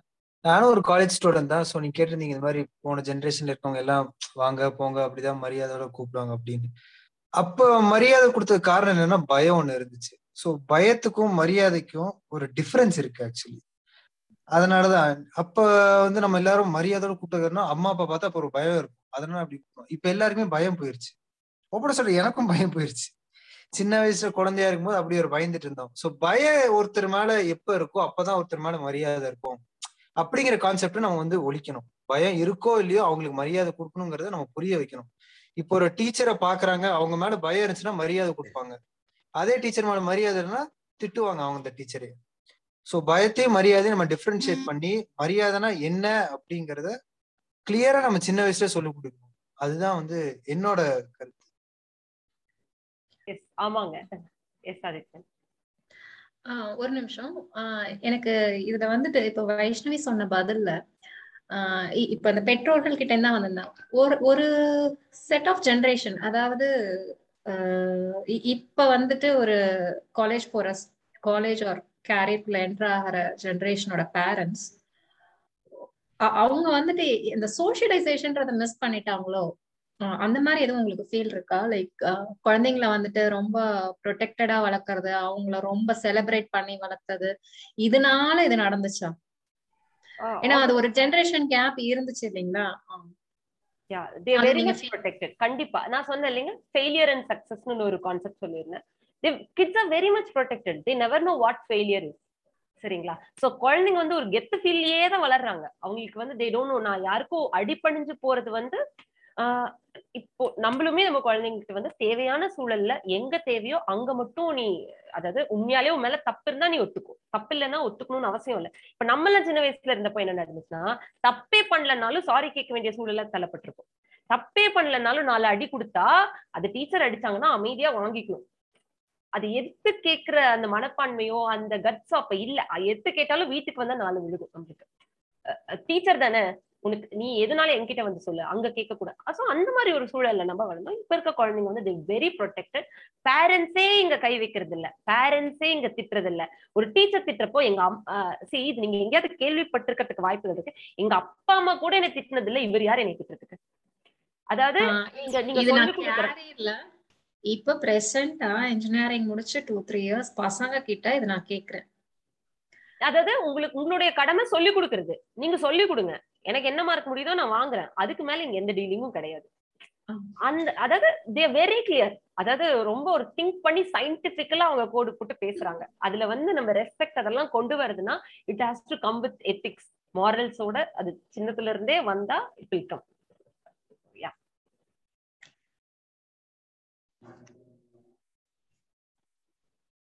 திங்க் விடுதலைக்கு சில கேள்விகள் இருக்குன்னு நினைக்கிறேன். ரெண்டு கேள்வி கேட்கணும்னு நினைச்சேன். ஒன்னு வந்து இனிஷியலி நம்ம பேசினப்ப சாரு சொன்னதோ ஒரு விஷயம் என்னன்னா, நீங்க சொன்னீங்க இல்லையா கன்சிஸ்டன்டா அம்மா அப்பா இல்லைன்னா ஒரு அம்மா அப்பாக்கு ஒரு அம்மா ஐ மீன் ஒரு பேரண்ட் என்ன சொல்றாங்கிறது பார்த்துட்டு இன்னொரு பேரண்ட் கிட்ட போவாங்கன்னு. இப்போ வந்து இதுல பேரண்ட்ஸுங்கிறத தாண்டி நிறைய இடங்கள்ல வந்து பாட்டி தாத்தான்னு ஒருத்தவங்க இருக்காங்க. இப்போ நீங்க சொன்ன நிறைய விஷயங்கள்ல வந்து அடிக்கோடிட்டு ஒரு விஷயம் சொல்லணும் அப்படின்னா பேரண்ட்ஸ் தான் எல்லாத்துக்கும் காரணம். பேரண்ட்ஸ் தான் மாறணும், குழந்தைங்களை போய் நம்ம எதுவும் மாற்ற முடியாது. பேரண்ட்ஸ் மாறணும், பேரண்ட்ஸ் தான் பண்ணணும். இப்போ இதுல வந்து நிறைய இடங்கள்ல வந்து கிராண்ட் பேரண்ட்ஸோட ரோல் இருக்கு. இப்போ பேரண்ட்ஸை போய் ரீச் பண்றதே பெரிய கஷ்டமா இருக்கு. ஆஹ் இப்போ கிராண்ட் பேரண்ட்ஸை எப்படி ரீச் பண்றது? கிராண்ட் பேரண்ட்ஸ் ஆனா எதனால வந்து நான் கிராண்ட் பேரண்ட்ஸ் இங்க சொல்லவே இல்லைன்னாங்க, அவங்க வந்து they belong to completely different generation. Decades பேக்ல அவங்க இருக்காங்க. அதாவது நம்மளுக்கும் நம்ம குழந்தைங்களுக்கும் இருக்கும் இடைவெளியே ஜாஸ்தியா இங்க இருக்குன்னு நம்ம நினைக்கிறப்போ, நம்ம குழந்தைங்களுக்கும் நம்மளுடைய பேரண்ட்ஸ்க்கு இருக்க இடைவெளி ரொம்ப பெருசு. அவங்க பொறுத்த வரைக்கும் உங்களை பார்த்து ஒரு சின்ன பாப்பா தான், அதாவது காலேஜ் படிக்கிற பையனும் அவங்களுக்கு குழந்தை தான். அவங்க கிட்ட நீங்க வந்து இவ்வளவு ஸ்ட்ரிக்டா இருங்கன்னு சொன்னா அது தொண்ணூத்தி ஒன்பது சதவீதம் நடக்க போறது இல்லை. அதனாலதான் நான் கிராண்ட் பேரண்ட்ஸோட இன்ஃபுளுன்ஸ் பத்தி நான் இங்க பேசல. நான் இதுல இங்கேயுமே நான் சொல்றது என்னன்னா, பேர குழந்தை வந்து எவ்வளவுதான் கிராண்ட் பேரண்ட்ஸ் அட்வான்டேஜ் எடுத்துட்டாலும் திரும்பி அந்த ஃபைனல் டெசிஷன் மேக்கிங் அத்தாரிட்டி யாருன்னா அம்மாவோ அப்பாவோ தான் இருப்பாங்க. ஸோ இதுக்கு வந்து நம்ம வந்து குழந்தைகிட்ட நீ பாட்டி தாத்தா சொல்றதை கேட்காது அப்படின்னு சொன்னா அங்க ரெஸ்பெக்ட் குறையும். அந்த விஷயம் அப்படி கிடையாது. குழந்தைங்களுக்கு தெரியணும் எந்த இடத்துல எந்த மாதிரி நடந்துக்கணுங்கிற ஒரு வரைமுறை அவங்களுக்கு தெரியும். பாட்டி தாத்தா கிட்ட இருந்தா இப்படி இருந்தா ஓகே, பட் அம்மா அப்பா கிட்ட இப்படி இருந்தா ஓகே கிடையாது. சோ அங்கதான் அந்த லிமிட்ஸ் நம்ம சொல்லி ஒரு இப்ப நம்ம ஆபீஸ்ல இருந்து வரோம், வீட்டுல வந்து குழந்தைங்களோட ஒரு பேசுற ஒரு சுச்சுவேஷன் கிடைக்குது. அஹ் அப்போ வந்து நமக்கு அன்னைக்கு ஏதோ ஒரு சுச்சுவேஷன் நடந்திருக்கு, வீட்டுல பாட்டி தாத்தா வந்து இந்த ஒரு டெசிஷன் எடுத்திருக்காங்க, நம்மளுக்கு அது உடன்பாடு கிடையாது, நம்மளுக்கு அதுல ஓகே இல்லை, பட் குழந்தை அது வந்து சேஃபா தான் ஃபீல் பண்றாங்க. மேபி இந்த கான்வர்சேஷன் நம்ம எப்படி கொண்டு போகலாம்னா, குழந்தைக்கு ஒரு சுச்சுவேஷன் கொடுங்க. நீ இந்த இடத்துல அந்த குழந்தை தான் ஒரு டெசிஷன் மேக்கிங் அத்தாரிட்டி, அந்த இடத்துல நீ என்ன டெசிஷன் எடுப்ப அப்படிங்கறத அந்த குழந்தைகிட்ட கேளுங்க. அந்த குழந்தைய வந்து லாஜிக்கலா ப்ராப்பரா திங்க் பண்ணி நீ இதுக்கு ஓகே சொல்வியா, இதுக்கு ஓகே சொல்வியா, இப்போ நீ இந்த மாதிரி எல்லாம் பண்ணி இப்போ ஃபியூச்சர்ல உனக்கு ஒரு குழந்தை வருது, அந்த குழந்தை இந்த மாதிரி தப்புனா நீ ஒத்துக்குவியா அப்படின்னு அந்த குழந்தைகிட்ட once or twice or thrice கண்டினியூஸா இந்த மாதிரி ஒரு டெசிஷன் மேக்கிங் பிளேஸ்ல அவங்களை உட்கார வச்சு கேள்விகள் கொடுத்தோம்னா ஒரு பத்து தடவை தப்பு பண்ணுவாங்க, ஆனா ரெண்டு தடவை ரைட்டா சொல்றதுக்கான வாய்ப்புகள் இருக்கு அந்த குழந்தைங்களுக்கு. ஓவர் பீரியட் ஆஃப் டைம் அவங்களுக்கு புரியும் ஏன் அம்மா அப்பா இதை எப்படி சொல்றாங்க. அப்போ ஈவன் அது பாட்டியா இருக்கட்டும், தாத்தாவா இருக்கட்டும், டீச்சர்ஸா இருக்கட்டும், ஃப்ரெண்ட்ஸா இருக்கட்டும், யாரு வந்து நம்மள இன்ஃபுளுயன்ஸ் பண்ணாலும் இதுதான் ரைட்டு இதுதான் ராங்குன்னு ஒண்ணு இருக்கு. So I should go towards the right. Maybe அந்த மாதிரி ஒரு எஃபர்ட் எடுக்கிறதுக்கான முயற்சிகள் எடுக்கலாங்க. Give them some real time questions, real டைமா ஒரு இஷ்யூஸ் கொடுங்க, அதுக்கு நீ சொல்யூஷன் கொடு. இந்த இது வீட்டுல நடக்கிற இஷ்யூஸ்க்கும் நான் சொல்றேங்க, maybe to writing to write a budget. இந்த மாசம் எனக்கு இதுதான் சம்பளம், or this is my savings, இவ்வளவுதான் எனக்கு இந்த மாசம் ஸ்பெண்ட் பண்ண முடியும். ஒரு நாள் அவனை உட்கார வைங்க, அவனுக்கு முன்னாடியே எழுதுங்க, அம்மா அண்ட் அப்பா ரெண்டு பேரும் டிஸ்கஸ் பண்ணுங்க, what to buy what not to buy. அப்போ வந்து குழந்தைக்கு முன்னாடியே சொல்லுங்க, எனக்கு இது ரொம்ப பிடிச்சிருக்கு வேணும், ஆனா இந்த மாசம் பட்ஜெட்ல இது என்னால முடியாது, let me adjust this, I'll get it the next month. அப்போ உங்க வைஃப் கிட்டயும் கேளுங்க, ஸ்பௌஸ்டையும் கேளுங்க, அவங்களும் she'll say like நான் இதை அட்ஜஸ்ட் பண்ணிக்கிறேன். Now talk to your kid, கண்ணா இது உன்னால அட்ஜஸ்ட் பண்ணிக்க முடியுமா? So the kid will know that okay அம்மா அட்ஜஸ்ட் பண்ணிட்டாங்க, அப்பாவும் அட்ஜஸ்ட் பண்ணிட்டாங்க, why not I adjust? ஒரு டைம் அழுவாங்க, but third time fourth time the kid will know that okay it's okay to adjust. So give them some real time questions, real time issues, ask them to solve. So நம்ம பாட்டி தாத்தா வந்து அவங்க maximum ஒரு affection வந்து அன்கண்டிஷனலா கொடுத்து வளர்த்துறது தாங்க நம்ம இங்க பாக்குறோம். ஸோ குழந்தைங்களுக்கு இந்த ஜென்ரேஷன்ல நிறைய மிஸ் ஆகி வளர்றாங்க. ஸோ அந்த அன்கண்டிஷனல் லவ் நம்ம அப்படியே எடுத்துக்கலாம், மீடிய சால்வ் பண்றத நம்ம கடமையா எடுத்து தனியா சால்வ் பண்ணலாம். Let's not drink them into this. Yeah thank you thank you but வித்யாக்கா ஏதோ கேள்வி கேட்கணும்னு நினைச்சாங்க, நினைக்கிறேன் கை வச்சிருந்தாங்க, அப்படி இல்லைன்னா நான் கேட்டேன். இல்லை இல்லை, நான் இதை பற்றி பே என்னுடைய ஒப்பீனியன் ஷேர் பண்ணுறதுக்காக நான் வந்தேன். பட் அவங்க வைஷ்ணவி சொன்னதும் என்னோடதும் எல்லாமே ஆல்மோஸ்ட் சேமாக இருந்தது. அதனால் நான் அவங்க சொன்னதே எனக்கு ரொம்ப ஹாப்பியாக இருந்ததுனால நான் ஐ லோவர்ட் மை ஹேண்ட். இல்லை, நிறைய இடத்துல வந்து தாத்தா பாட்டியை வந்து ஒரு செல்லம் கொடுக்குறாங்க நிறைய அப்படின்னு ஒரு ப்ராப்ளமாக தான் பார்க்க ஆரம்பிக்கிறாங்க. எனக்கு என்னை பொறுத்த வரைக்கும் அது தேவையில்லை அப்படின்னு தான் நினைப்பேன். நானும் அந்த மாதிரி பயந்துருக்கேன், அதெல்லாம் உண்மைதான். ஆனால் தாத்தா பாட்டி கூடவே வளர்கிற குழந்தைங்களுடைய ஓவரால் க்ரோத் ஒரு ஏஜுக்கு அப்புறம் அந்த ஓவரால் க்ரோத்தை நம்ம பார்க்கும்போது, தாத்தா பாட்டியே பார்க்காம வளர்கிற குழந்தைங்களை நான் இங்கே பார்த்துருக்கேன். அதாவது ஒரு மூணு வருஷத்துக்கு ஒரு தடவை, நாலு வருஷத்துக்கு ஒரு தடவை தாத்தா பாட்டியை பார்க்குற பசங்க. ஃபார்ச்சுனேட்லி என் பசங்க எங்கேயே இருந்தாலும் அதுங்களுக்கு மோ மோஸ்ட் ஆஃப் த டைம் வந்து தாத்தா பாட்டி கூட இருந்தே வளர்கிற ஒரு வாய்ப்பு கிடைச்சிது. ஸோ ரெண்டுத்துக்கும் இருக்கிற டிஃப்ரென்ஸ், ஸ்ட்ரைக்கிங் டிஃப்ரென்ஸ் வந்து நான் தானாக பார்க்குறேன். நிறைய வேல்யூஸ் வந்து தாத்தா பாட்டிக்கிட்டேருந்து பசங்க தானாக அப்சர்வ் பண்ணிக்கிறாங்க. எஸ்பெஷலி ஒரு வீட்டில் எல்டர்ஸ்ன்னு இருந்தாங்கன்னா அவங்கள நம்ம எப்படி பார்த்துக்கணும் அப்படின்றத வந்து நம்ம நம்ம அப்பா அம்மாவை எப்படி கவனிக்கிறோம் அப்படின்றத வச்சு தான் அவங்க கவனிச்சுக்கிறாங்க. இன்னொன்று, அப்பா அம்மா தாத்தா பாட்டி சொன்னால் பயப்படுவாங்க, தாத்தா பாட்டி சொல்கிற பேச்சை கேட்குறாங்கன்றத வந்து நம்மளை பார்த்து நம்ம பசங்க பார்க்குது இல்லையா, அதை தான் அவங்க நம்மக்கிட்ட ரிஃப்ளெக்ட் பண்ணுவாங்க. ஸோ அப்பா அம்மா பேச்சு சொல்கிற பேச்சை கேட்கணும் அப்படின்றது வந்து பசங்களுக்கு தனியாக டியூஷன் வச்சு சொல்லி கொடுத்து வர்றது இல்லை. தாத்தா பாட்டிக்கிட்ட அப்பா அம்மா எப்படி பிஹேவ் பண்ணுறாங்கன்னு பார்த்து அதுலேருந்து பசங்க எடுத்துக்கிறது வந்து நிறைய. அது வந்து நான் என்னுடைய அனுபவத்தில் பார்த்ததுக்கப்புறம் வந்து தாத்தா பாட்டி செல்லம் கொடுக்கறதால பசங்க கெட்டு போயிடுவாங்களோன்ற பயம் வந்து தேவையே இல்லைன்னு நான் நினைக்கிறேன். அது வேறு, அது அது தனி டிபார்ட்மெண்ட். அப்பா அம்மா கண்டிக்கிறது தனி டிபார்ட்மெண்ட். அப்பா அம்மாவை தாண்டி பசங்க அந்த செல்லத்தால கெட்டு போகலாம் மாட்டாங்க. ஃபைனலா எனக்கு இன்னொரு ஒரு கொஸ்டின் என்னன்னா, அந்த பேண்டமிக் அப்படிங்கிற இந்த சுச்சுவேஷன்ல இருக்கிறது தான் நீங்க நிறைய விஷயங்கள் சொன்னீங்க. டிஃப்ரெண்ட் திங்ஸ் நம்ம பண்ணணும், இப்போ இருக்கிறப்போ வந்து ஸ்ட்ரெஸ்ஃபுல்லா இருப்பாங்க, ஸோ கொஞ்சம் விடணும், அதெல்லாம் சொன்னீங்க. ஸோ பேரண்ட்ஸ்க்கும் வந்து சொல்லலடங்காத ப்ரெஷர் இருக்கு. வேலை பார்க்கணும், வேலை பார்க்காம இருக்க முடியாது, அதே நேரத்துல வீட்டையும் பார்க்கணும். எஸ்பெஷலி விமனுக்கு வந்து இது வந்து இந்த ப்ரெஷர் வந்து மேனை விட ரெண்டு படங்கு மூணு படங்கு அதிகம் தான். பிகாஸ் வீட்டு வேலையும் பார்க்கணும், இதையும் பார்க்கணும், பசங்க எதுவும் பண்ணக்கூடாது, பசங்களை டிவி பார்க்க விடக்கூடாது, மொபைல் பார்க்க விடக்கூடாது அப்படின்னு. ஸோ இந்த சுச்சுவேஷன்ல மினிமமா ஏதாவது ஒன்னா இது மட்டுமாவது செய்யுங்க அப்படின்னு ஏதாவது சொல்லணும்னா வாட் வுட் யூ சஜஸ்ட்? மினிமமா ஒன்னே ஒன்னு சொன்னா, give equal work to your spouse. That's what I would say. இதுதான் ஃபர்ஸ்ட் பண்ண வேண்டிய ஒர்க். நீங்க அதை மட்டும் கரெக்டா பண்ணுங்க, நீங்க மட்டும் எல்லாம் பண்ணணுங்கிற அவசியமே கிடையாது. It is like not just one one one man army இங்க கிடையாது. அம்மா தான் இது பண்ணி ஆகணும், அது சரி குழந்தை சரியா வளரலாம், அம்மா வளர்ப்பு சரியில்லை அப்படி எல்லாம் கிடையாதுங்க. பேரண்ட்ஸ் வளர்ப்பு சரியில்லை இல்ல இப்படி கூட சொல்லலாம், சொசைட்டி வளர்ப்பு சரியில்லைன்னு கூட சொல்லலாம். இட்ஸ் நாட் லைக் இப்ப நான் பேரண்ட்ஸ் பேரண்ட்ஸ் இங்க சொல்றதெல்லாம் அதுக்கு ஒரு காரணம் என்னன்னா, நம்ம அதாவது நம் நம்மளுடைய குழந்தைங்களை நமக்கு பெட்டரா தெரியுங்கிறதுக்காக தான் பேரண்ட்ஸ்ன்னு சொன்னேன். பட் இன்ஃப்ளூயன்ஸ் வந்து பேரண்ட்ஸ்னால மட்டும் கிடையாது, சொசைட்டல் இன்ஃப்ளூயன்ஸ் எக்கச்சக்கமா இருக்கு. So that's why said, society உங்க குழந்தைக்கு சொல்லிக் கொடுக்கறதுக்கு முன்னாடி நீங்க சொல்லிக் கொடுங்க உங்க குழந்தைக்கு. ஸோ அந்த குழந்தை அதை வந்து நாளைக்கு எங்கேயாவது பாக்குறப்பயோ கேட்கறப்பயோ எப்படி நான் ரைட்டா டெசிஷன் எடுக்கணுங்கிற ஒரு டெசிஷன் அவங்க ப்ராப்பரா எடுப்பாங்க. ஸோ அதுதான். ஸோ பேர நீங்க கேட்ட கேள்விக்கு கரெக்டா ஆன்சர் சொல்லணும்னா, மதர் நீங்க உங்களால முடிஞ்சது பண்ணுங்க. இப்போ உங்க இப்போ ஒரு ஒரு டைம் டேபிள் இருக்குங்க. ஒரு வீட்டுல வந்து இன்னைக்கு வந்து நம்ம சமையல் செய்யணும்னா வெறும் தயிர் சாத்து வச்சும் மேனேஜ் பண்ணலாம். எனக்கு கூட்டு பொரியல் ரசம் சாம்பார் எல்லாம் வேணும்னா இப்போ ஒரு பர்சனால அவ்வளவும் பண்ண முடியலங்கிறப்போ give equal responsibility to your hubby as well. So அப்படி பண்ணீங்கன்னா லாங் டேர்மா போகலாம்.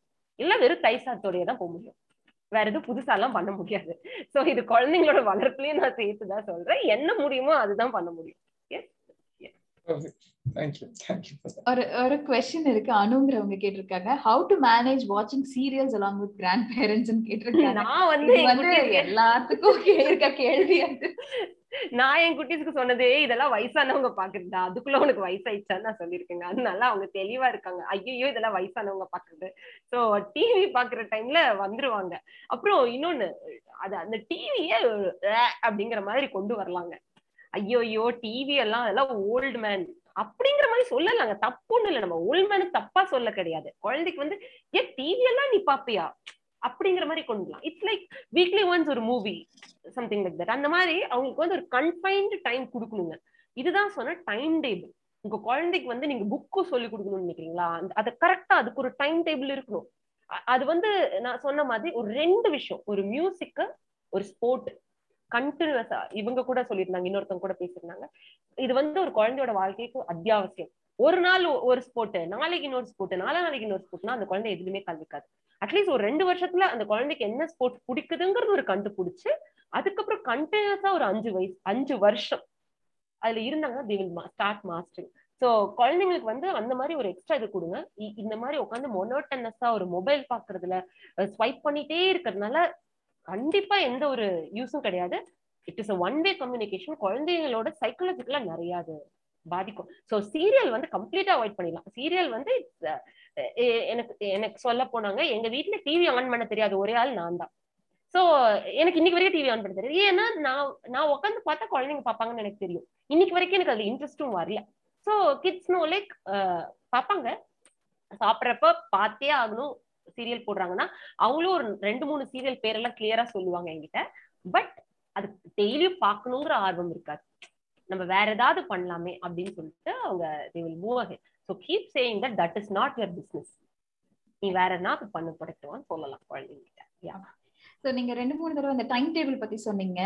ஓகே, ஸ்போர்ட்ஸ் வந்து अर्ली ஸ்டேஜ்ல ஆரம்பிக்கலாம். பட் இந்த டைம் டேபிள் போ டைம் டேபிள்னா I'm not literally meaning the time table, but இத வந்து எப்ப வந்து ஸ்டார்ட் பண்ணலாம்? குழந்தை அது வந்து குழந்தைக்கு பிறந்ததுல இருந்தே நம்ம மனக்கணக்கு தாங்க. அதாவது குழந்தைக்கு பிறந்தா பாத்ரூம் போனா வாஷ் பண்ணி விடணும், அதுக்கப்புறம் டைப்பர் சேஞ்ச் பண்ணி விடணும், அதுக்கப்புறம் அவங்களுக்கு மோஷன் பண்ண உடனே பசிக்கும்ல, அப்ப அவங்களுக்கு சாப்பிட்றதுக்கு கொடுக்கணும். அதுக்கப்புறம் mother knows the sleeping time. மத்தவங்களுக்கெல்லாம் சொல்லுவாங்க கிராங்கி, அவ அழுதுட்டே இருக்கா, வயிறு வலிக்குதான். நமக்கு தெரியும் த கிட் வாண்ட்ஸ் டு ஸ்லீப்னு நமக்கு தெரியும். So that is the time table I say. So it it has to be spontaneous. ஸ்பான்டேனியஸா இருக்கணும். குழந்தைக்கு அது ரொம்ப ப்ரெஷர்டா இருக்கக்கூடாது.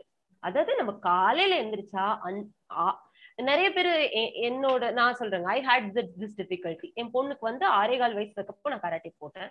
பெரிய டிஃபிகல்ட்டி இருந்ததுங்க, ஸ்கூலுக்கு போய் தூங்கிடுவா. ஏன்னா இங்க காலையில அஞ்சு பத்துக்கு ரன்னிங் ஆரம்பிக்கும், சிக்ஸ் ஃபார்ட்டி ஃபைவ்க்கு முடியுங்க. Five ten or five thirty to six forty five இருக்கும். ஸ்கூலுக்கு போய் அந்த ஆஃப்டர்நூனுக்கு அப்புறம் பீரியட்ல எல்லாம் கிரிக்கிட்டு வருவாங்க. It this happened for almost like three to four months, five months ஆச்சுங்க. எனக்கு ரொட்டீன் செட் ஆகிறதுக்கு டைம் எடுத்தாச்சு. பட் இதுக்கு you said like grandparents influence இருக்கும்னு. கிராண்ட் பேரண்ட்ஸ் பொறுத்த வரைக்கும் ஐயோ குழந்தை கஷ்டப்படுதே, தூங்கிட்டே இருக்காளே, டயர்டாவே இருக்கே, இந்த குழந்தைக்கு இந்த வயசுல தேவையாங்கிறது அவங்க அப்படிதான் சொல்லுவாங்க. But as a mother, as a father, if you know that is right, don't give up for anything. Doesn't mean grandparents wrong angle காட்டணும்னு கிடையாது.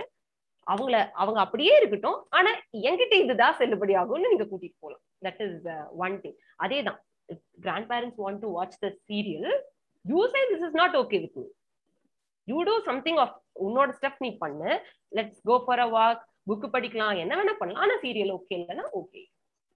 ஸோ இதை தாங்க நான் டைம் டேபிள்னு சொன்னது. It's not a return time table. குழந்தைங்களுக்கு அந்த ஒரு ஃபீல் வரும். காலையில எந்திரிக்கிறதுனா இப்போ இந்த பேண்டமிக்ல என் பொண்ணு ரொம்ப மிஸ் பண்ணது வந்து மார்னிங் வாக்குங்க, மார்னிங் ஜாக். எதம் அதாவது மார்னிங் அந்த ஏர்லி மார்னிங் பார்க்கணும்னு ரொம்ப ஆசைப்பட்டாங்க. எனக்கு தெரிஞ்சு ninety nine at least ninety percentage of the kids வந்து தூங்கணும்னு ஆசைப்பட்டாங்க. ஆனா இவ வந்து ஏர்லி மார்னிங் வாக் பார்க்கணும்னு ஆசைப்பட்டா. That is the difference. I said கன்சிஸ்டன்சியோட டிஃபரன்ஸ் நான் அங்கதான் தெரிஞ்சு. ஸோ நிறைய பேசியிருக்கோம். வேற யாருக்கும் ஏதாவது கேள்வி இருந்ததுன்னா கேட்கலாம், இல்லைன்னா வந்து we can wind up the session. என்னோட பெர்ஸ்பெக்டிவ்ஸ் மட்டும் நான் சொல்லிடுறேன். ஐ மீன் வைஷ்ணவிக்காவோட ஒரு ரெண்டு மூணு பாயிண்ட்ஸ் மட்டும் ஆட் பண்ணுவாங்க. ஃபர்ஸ்ட் கிராண்ட் பேரண்ட்ஸ் பத்தி நான் பேசணும். அப்ப எல்லாரும் சொன்னப்போ எல்லாருமே செல்லம் கொடுக்குறாங்க கிராண்ட் பேரண்ட்ஸ். அதுக்கான காரணம் என்னங்கிறத யாரும் யோசிக்க மாட்டாங்க. என்னன்னா கிராண்ட் பேரண்ட்ஸ் எப்பொழுதுமே அவங்க பேரன் பேத்திக்கிட்டே நெகட்டிவ்ஸோ இல்ல திட்டுறதோ கோவத்தை காமிக்க மாட்டாங்க. ஏன்னா அவங்களுக்கு அஃபெக்ஷனேட்டா இருக்கிற ஆளுங்க ரொம்ப கம்மியா இருக்கும் அந்த ஏஜ்ல. அதுவும் இல்லாம அவங்களுக்குள்ள மனசுக்குள்ள அவ்வளவு டென்ஷன்ஸும் அந்த மாதிரி இருக்காது. அப்பா அம்மாவுக்கு அவ்வளவு டென்ஷன் இருக்கும். ஸோ கேட்டா பட்டுன்னு கோவமா அப்படியே திட்டிடுவாங்க. ஆனா அவங்களால அப்படி திட்ட முடியாது. ஏன்னா அப்படி திட்டிட்டா எங்க நம்ம பேரனோ பேத்தியோ ஒதுக்கிடுவாங்களோன்னு ஒரு பயம் இருக்கும். ஸோ அந்த பிட்டுக்குள்ள அவங்க விழுந்தனால அவங்களுக்கு ஒரு வழி இல்லாம அவங்க செல்லம் காமிக்க வேண்டிய நிலைமையில அவங்க தள்ளப்படுறாங்க. ஸோ அவங்களுக்கான லவ் அவங்களுக்கு இவங்க மூலியமா மட்டும்தான் கிடைக்குது. அப்படிங்கிறப்போ அதை தேக்க வைக்கணும், அதை தாக்கு பிடிக்கணுங்கிறதுக்காக தான் மோஸ்ட்லி இதெல்லாம் செய்யறது. அஃபெக்ஷன் ஒரு சைடு இருந்தாலும் எக்ஸ்ட்ரா அஃபெக்ஷன் வர்றதுக்கு காரணம் அப்படிதான். ஏன்னா இப்ப நம்ம ஒரு அம்மாட்ட போய் ஒண்ணு கேட்கறோம், அம்மா முடியாது வாங்கி தர முடியாது அப்படின்னா அடுத்து நம்ம கிராண்ட் பேரண்ட்ஸ்ட போறோம். என்ன பாசிட்டிவ் நோட்ல அவங்க கண்டிப்பா வாங்கி தருவாங்க அப்படிங்கிற நோட் தெரிஞ்சிடும். கிராண்ட் பேரண்ட்ஸும் நாங்க வந்து இல்ல நான் வாங்கி தர மாட்டேன் அப்படின்னு சொல்லிட்டாங்க அப்படின்னா நம்ம திருப்பி அவங்ககிட்ட போய் கேட்க மாட்டோம். பேசலன்னா அவங்களுக்கு மனசுல ஒரு ஒரு உறுத்தல் ஆயிரும். அதனாலதான் வந்து மெயினா கிராண்ட் பேரண்ட்ஸ் வந்து செல்ல ரொம்ப காமிக்கிறாங்க அப்படிங்கிற மாதிரி. செகண்ட் வந்து பேரண்ட்ஸ் ஐ மீன் கிட்ஸ் ரொம்ப ஃபோன் யூஸ் பண்றாங்க அதெல்லாம் பத்தி சொல்லிட்டு இருந்தீங்க. அதுல என்னோட ரீசன் நான் என்ன மெயினா சொல்லுவேன்னா இதுக்கோட மெயின் ரெஸ்பான்சிபிலிட்டி ஒரு மெயின் காரணமே நான் பேரண்ட்ஸ் மேலதான் நான் பழியவே நான் சொல்லுவேன். நான் ஓப்பனா ஏன் பேரண்ட்ஸ் மேலதான் பழின்னு சொல்றேன்னா நம்ம சின்ன வயசுல இருக்கும்போது, ஏன் நான் சின்ன வயசுல இருக்கும்போது, நான் இப்ப காலேஜ் படிக்கிறேன், நான் சின்ன வயசுல இருக்கும்போது ஸ்கூல் விட்டு வந்தா நான் வெளியே விளையாட போவேன். இப்ப அந்த மாதிரி யாருமே வந்து பேரண்ட்ஸ் யாரும் அவ்வளவு வெளியே அனுப்புறது இல்லை. அதனாலே பசங்க போறது இல்லைன்னு கூட நான் சொல்லலாம். விளையாடையே அனுப்புறது இல்லைன்னா இங்க கீழே போய் விழுந்துருவானோ அப்படிங்கிற பயம், அடிபட்டுச்சுன்னா என்ன பண்றதுன்னு பாக்குறது பயம். சோ அவங்களை ஆக்சுவலி நம்ம ஃப்ரீயா விடணும், அவன் விளையாட போறானா விளையாடட்டும்னு விடணும். யாருமே அவ்வளவு விடுறது இல்லை. சோ அதனால என்ன ஆகுது, அவன் வீட்டுக்குள்ளதான் உட்கார வேண்டிய நிலைமைக்குள்ள வரான். சோ வீட்டுக்குள்ள உட்காந்து என்ன ஆகும், அவனுக்கு என்ன பண்றதுன்னு தெரியாது. நீங்க சொல்ற மாதிரி ஸ்போர்ட்ஸ் கிளாஸ், மியூசிக் கிளாஸ் சில பேர் போவாங்க, ஆனா முக்காசு பேர் போக மாட்டாங்க. சின்ன வயசுல யாருமே போக மாட்டாங்க. அவங்களுக்குன்னு ஒரு இன்ட்ரெஸ்ட் எப்போ வரும், ஒரு டிவி பார்த்தோ இல்ல அந்த மாதிரி ஒரு கிரிக்கெட் விளையாடணும், கிரிக்கெட்டர் ஆகணும், அந்த மாதிரி இன்ட்ரெஸ்ட் வரும்போதுதான் அவங்க ஒரு ஸ்போர்ட்ஸ்க்கு ஒரு கிளாஸ் போகணும் அப்படிங்கிற மாதிரி நினைப்பாங்களே தவிர, மற்றபடி வீட்டுக்குள்ள உட்காரும்போது ஒரு போனோ ஒரு கேம் அது பார்த்து அதுதான் விளையாடணும்னு அவங்களுக்கு தோணும். டிவி அட்வர்டைஸ்மெண்ட் அதுதான் காமிச்சு அவங்களை மெனிபுலேட் பண்றாங்க. சோ என்ன ஆகுது, நம்ம சின்ன வயசுல இருந்து அவங்களை வெளியே விளையாட விடணும். இப்ப என்ன ஆகும், அவனை அடிபட்டுச்சுன்னா பரவாயில்ல, இப்ப நான் கீழே விழுந்தப்ப என்ன ஆகும், நான் வீட்டுல வந்து அடிபட்டது காமிக்க கூடாங்கிறதுக்காக நான் வழியை காமிக்க மாட்டேன். அந்த மாதிரிதான் நம்ம எல்லாம் வளர்ந்துருப்போம். நீங்களும் அந்த மாதிரிதான் விளையாடி இருப்பீங்க, உங்களுக்கு அந்த எக்ஸ்பீரியன்ஸ் இருந்திருக்கும். நானும் அதே மாதிரிதான் வளர்ந்துருக்கேன். சோ அவங்களை விளையாட விடுங்க. உழுந்தா அடிபடட்டும்ங்கிறேன். இப்போ சைக்கிள்ல போறோம்னா நம்ம சைக்கிள்ல போனா உழுகுதான் செய்வோம், அடிபடட்டும். அவன் வெளி அட்மாஸ்பியர் அப்பதான் அவன் கத்துக்குவான்.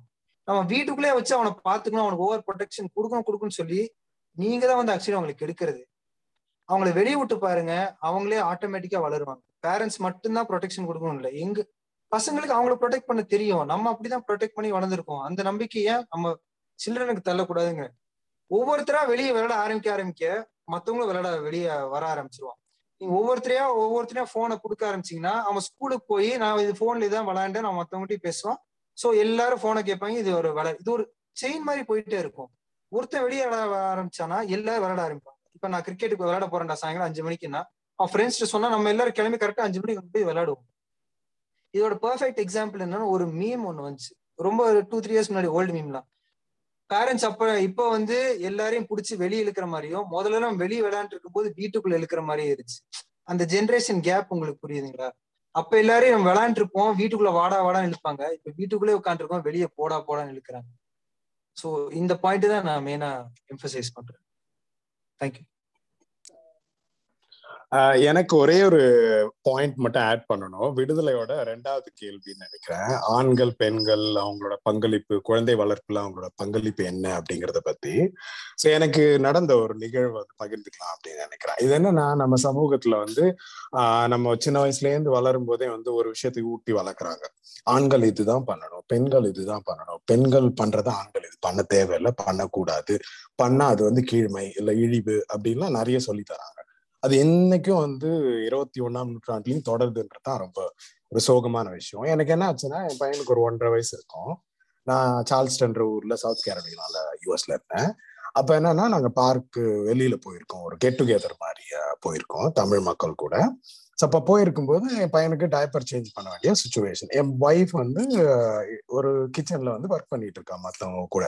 ஸோ அந்த சமயத்துல என்ன ஆச்சுன்னா, நான் ஒரு கொஞ்சம் தள்ளி போயிட்டு அந்த மக்கள் எல்லாம் இல்லாத ஒரு பகுதியில் போய் உட்காந்துக்கிட்டு அவனுக்கு டைப்பர் சேஞ்ச் பண்றது ரெண்டு பெண்கள், எங்களோட இங்க இங்க இருந்த நண்பர்கள், அவங்க வந்து ரெண்டு பெண்கள் பார்த்து எனக்கு கேட்குற மாதிரி அவங்க பேசிக்கிறாங்க. கொஞ்சம் தூரத்துல தான் இருக்காங்க, பட் அவங்க பேசுறது எனக்கு கேட்குது.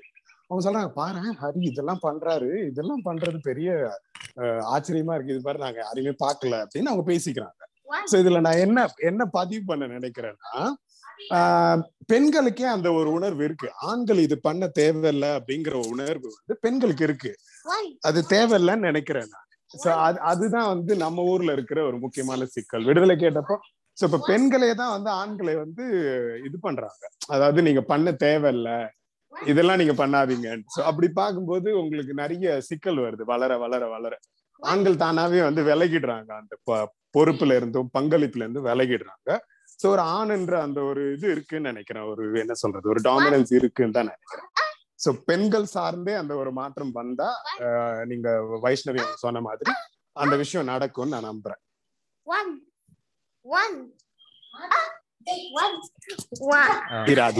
சொல்லிக்கிறேன், அந்த மாதிரி யாரு என்ன சொன்னாலும் தொடர்ந்து ஆண்கள் நம்ம அந்த வேலையை செய்ய ஆரம்பிச்சோம்னா, அல்லது அந்த மாதிரி செய்யற ஆண்களை நம்ம வீட்டு குழந்தைகள் பார்த்தாங்கன்னா, ஏன் நம்ம அப்பாவும் இப்படி செய்யக்கூடாதுங்கிற இடத்துக்கு போயிடுறாங்க. நான் விடுதலை மாமாவை பார்த்துட்டா அப்பா அப்பாவும் செய்யட்டுமே, விடுதலை மாமா எல்லாம் பண்றாங்க இல்லைங்கிற மாதிரி போயிடுது. சரி, அதுல தவறு தவறு எதுவும் இருக்குன்னு நினைக்கிறேன். ஓகே ஓகே ஓகே, டைம் ஆயிட்டு இருக்கு. Yeah yeah sure sure. Three அடிக்குது. த்ரீ அடிக்குது. ஒரு ஒரு ஆடியன்ஸ் வந்து அவங்க கேட்டிருக்காங்க, அனுங்கறவங்க குழந்தைகளுக்காக ஏதாவது செஷன் வச்சிருக்கீங்களான்னு கேக்குறாங்க. ஏன்னா அவங்க குழந்தையோட செஷனை கவனிச்சிட்டு இருக்காங்க போல இருக்கு. நிறைய கேள்வி கேக்குறாங்க. கண்டிப்பாங்க நிறைய பண்ணிட்டு இருக்கோங்க. ஒண்ணு வந்து மை ஸ்டூபிட் லிட்டில் சயின்ஸ்னு சொல்லிட்டு குழந்தைங்களுக்கான ஓப்பன் பிளாட்ஃபார்ம் இருக்கு. குழந்தைங்களோட டேலண்ட்ஸ் எல்லாம் அதை எக்ஸ்பிரஸ் பண்ணிக்கலாம். ஹிந்தி லேர்ன் பண்ணிக்கணுமா, ஹிந்தி தெரிஞ்ச குழந்தை ஒரு குழந்தை ஹிந்தி சொல்லி தரணும், இன்னொரு குழந்தை வந்து பரதநாட்டியம் சொல்லிக் கொடுப்போம், இன்னொரு குழந்தை கிட்டார் சொல்லி கொடுப்பாங்க, இன்னொரு குழந்தை கீபோர்ட் சொல்லி தருவாங்க. அந்த மாதிரி ஒவ்வொருத்தவங்க ஒவ்வொரு விஷயம் சொல்லி தருவாங்க. ஒரு குழந்தை சின்ன குழந்தை வந்து art numbers one to ten வச்சு எப்படி ஒரு டயக்ராம்ஸ் ஆர்ட் வரையறாங்க இருக்கு. அண்ட் ஆல்சோ இன்னும் நிறைய ஸ்பெசிபிக்கா கிட்ஸுக்கான அவங்கவுங்க ஏஜ் குரூப்கான ஸ்கில்ஸ் ப்ரோக்ராம்ஸ் நடக்குது. You can contact us at, நான் என்னோட கான்டாக்ட் நம்பர் எங்க டீமோட கான்டாக்ட் நம்பர் கொடுக்குறேன். இங்க ஐ போஸ்டட் லைக் அந்த மை ஸ்டூபிட் லிட்டில் சயின்ஸோட வெப்சைட் லிங்க் போஸ்ட் பண்ணிருக்கேன் நானு. யா யா ஷூருங்க, நான் கான்டாக்ட் நம்பரும் இங்க கொடுக்குறேன். இல்ல இந்த நம்பர் வேணா கால் பண்ணி you can contact us. No problem. Yeah, so இந்த நம்பர்ல நீங்க கால் பண்ணி கேளுங்க. நம்ம டீமோட டிஸ்கஸ் பண்ணி உங்க கிட்ஸுக்கு உங்க கிட்டுக்கு என்ன தேவைப்படும், என்ன மாதிரி கிளாஸஸ் வந்து அவங்களுக்கு ஹெல்ப்ஃபுல்லா இருக்கும். மேபி லைஃப் ஸ்கில்ஸோட செஷன்ஸ் இருக்கு நம்மளோட, so they can take it. Yeah sure, please do contact.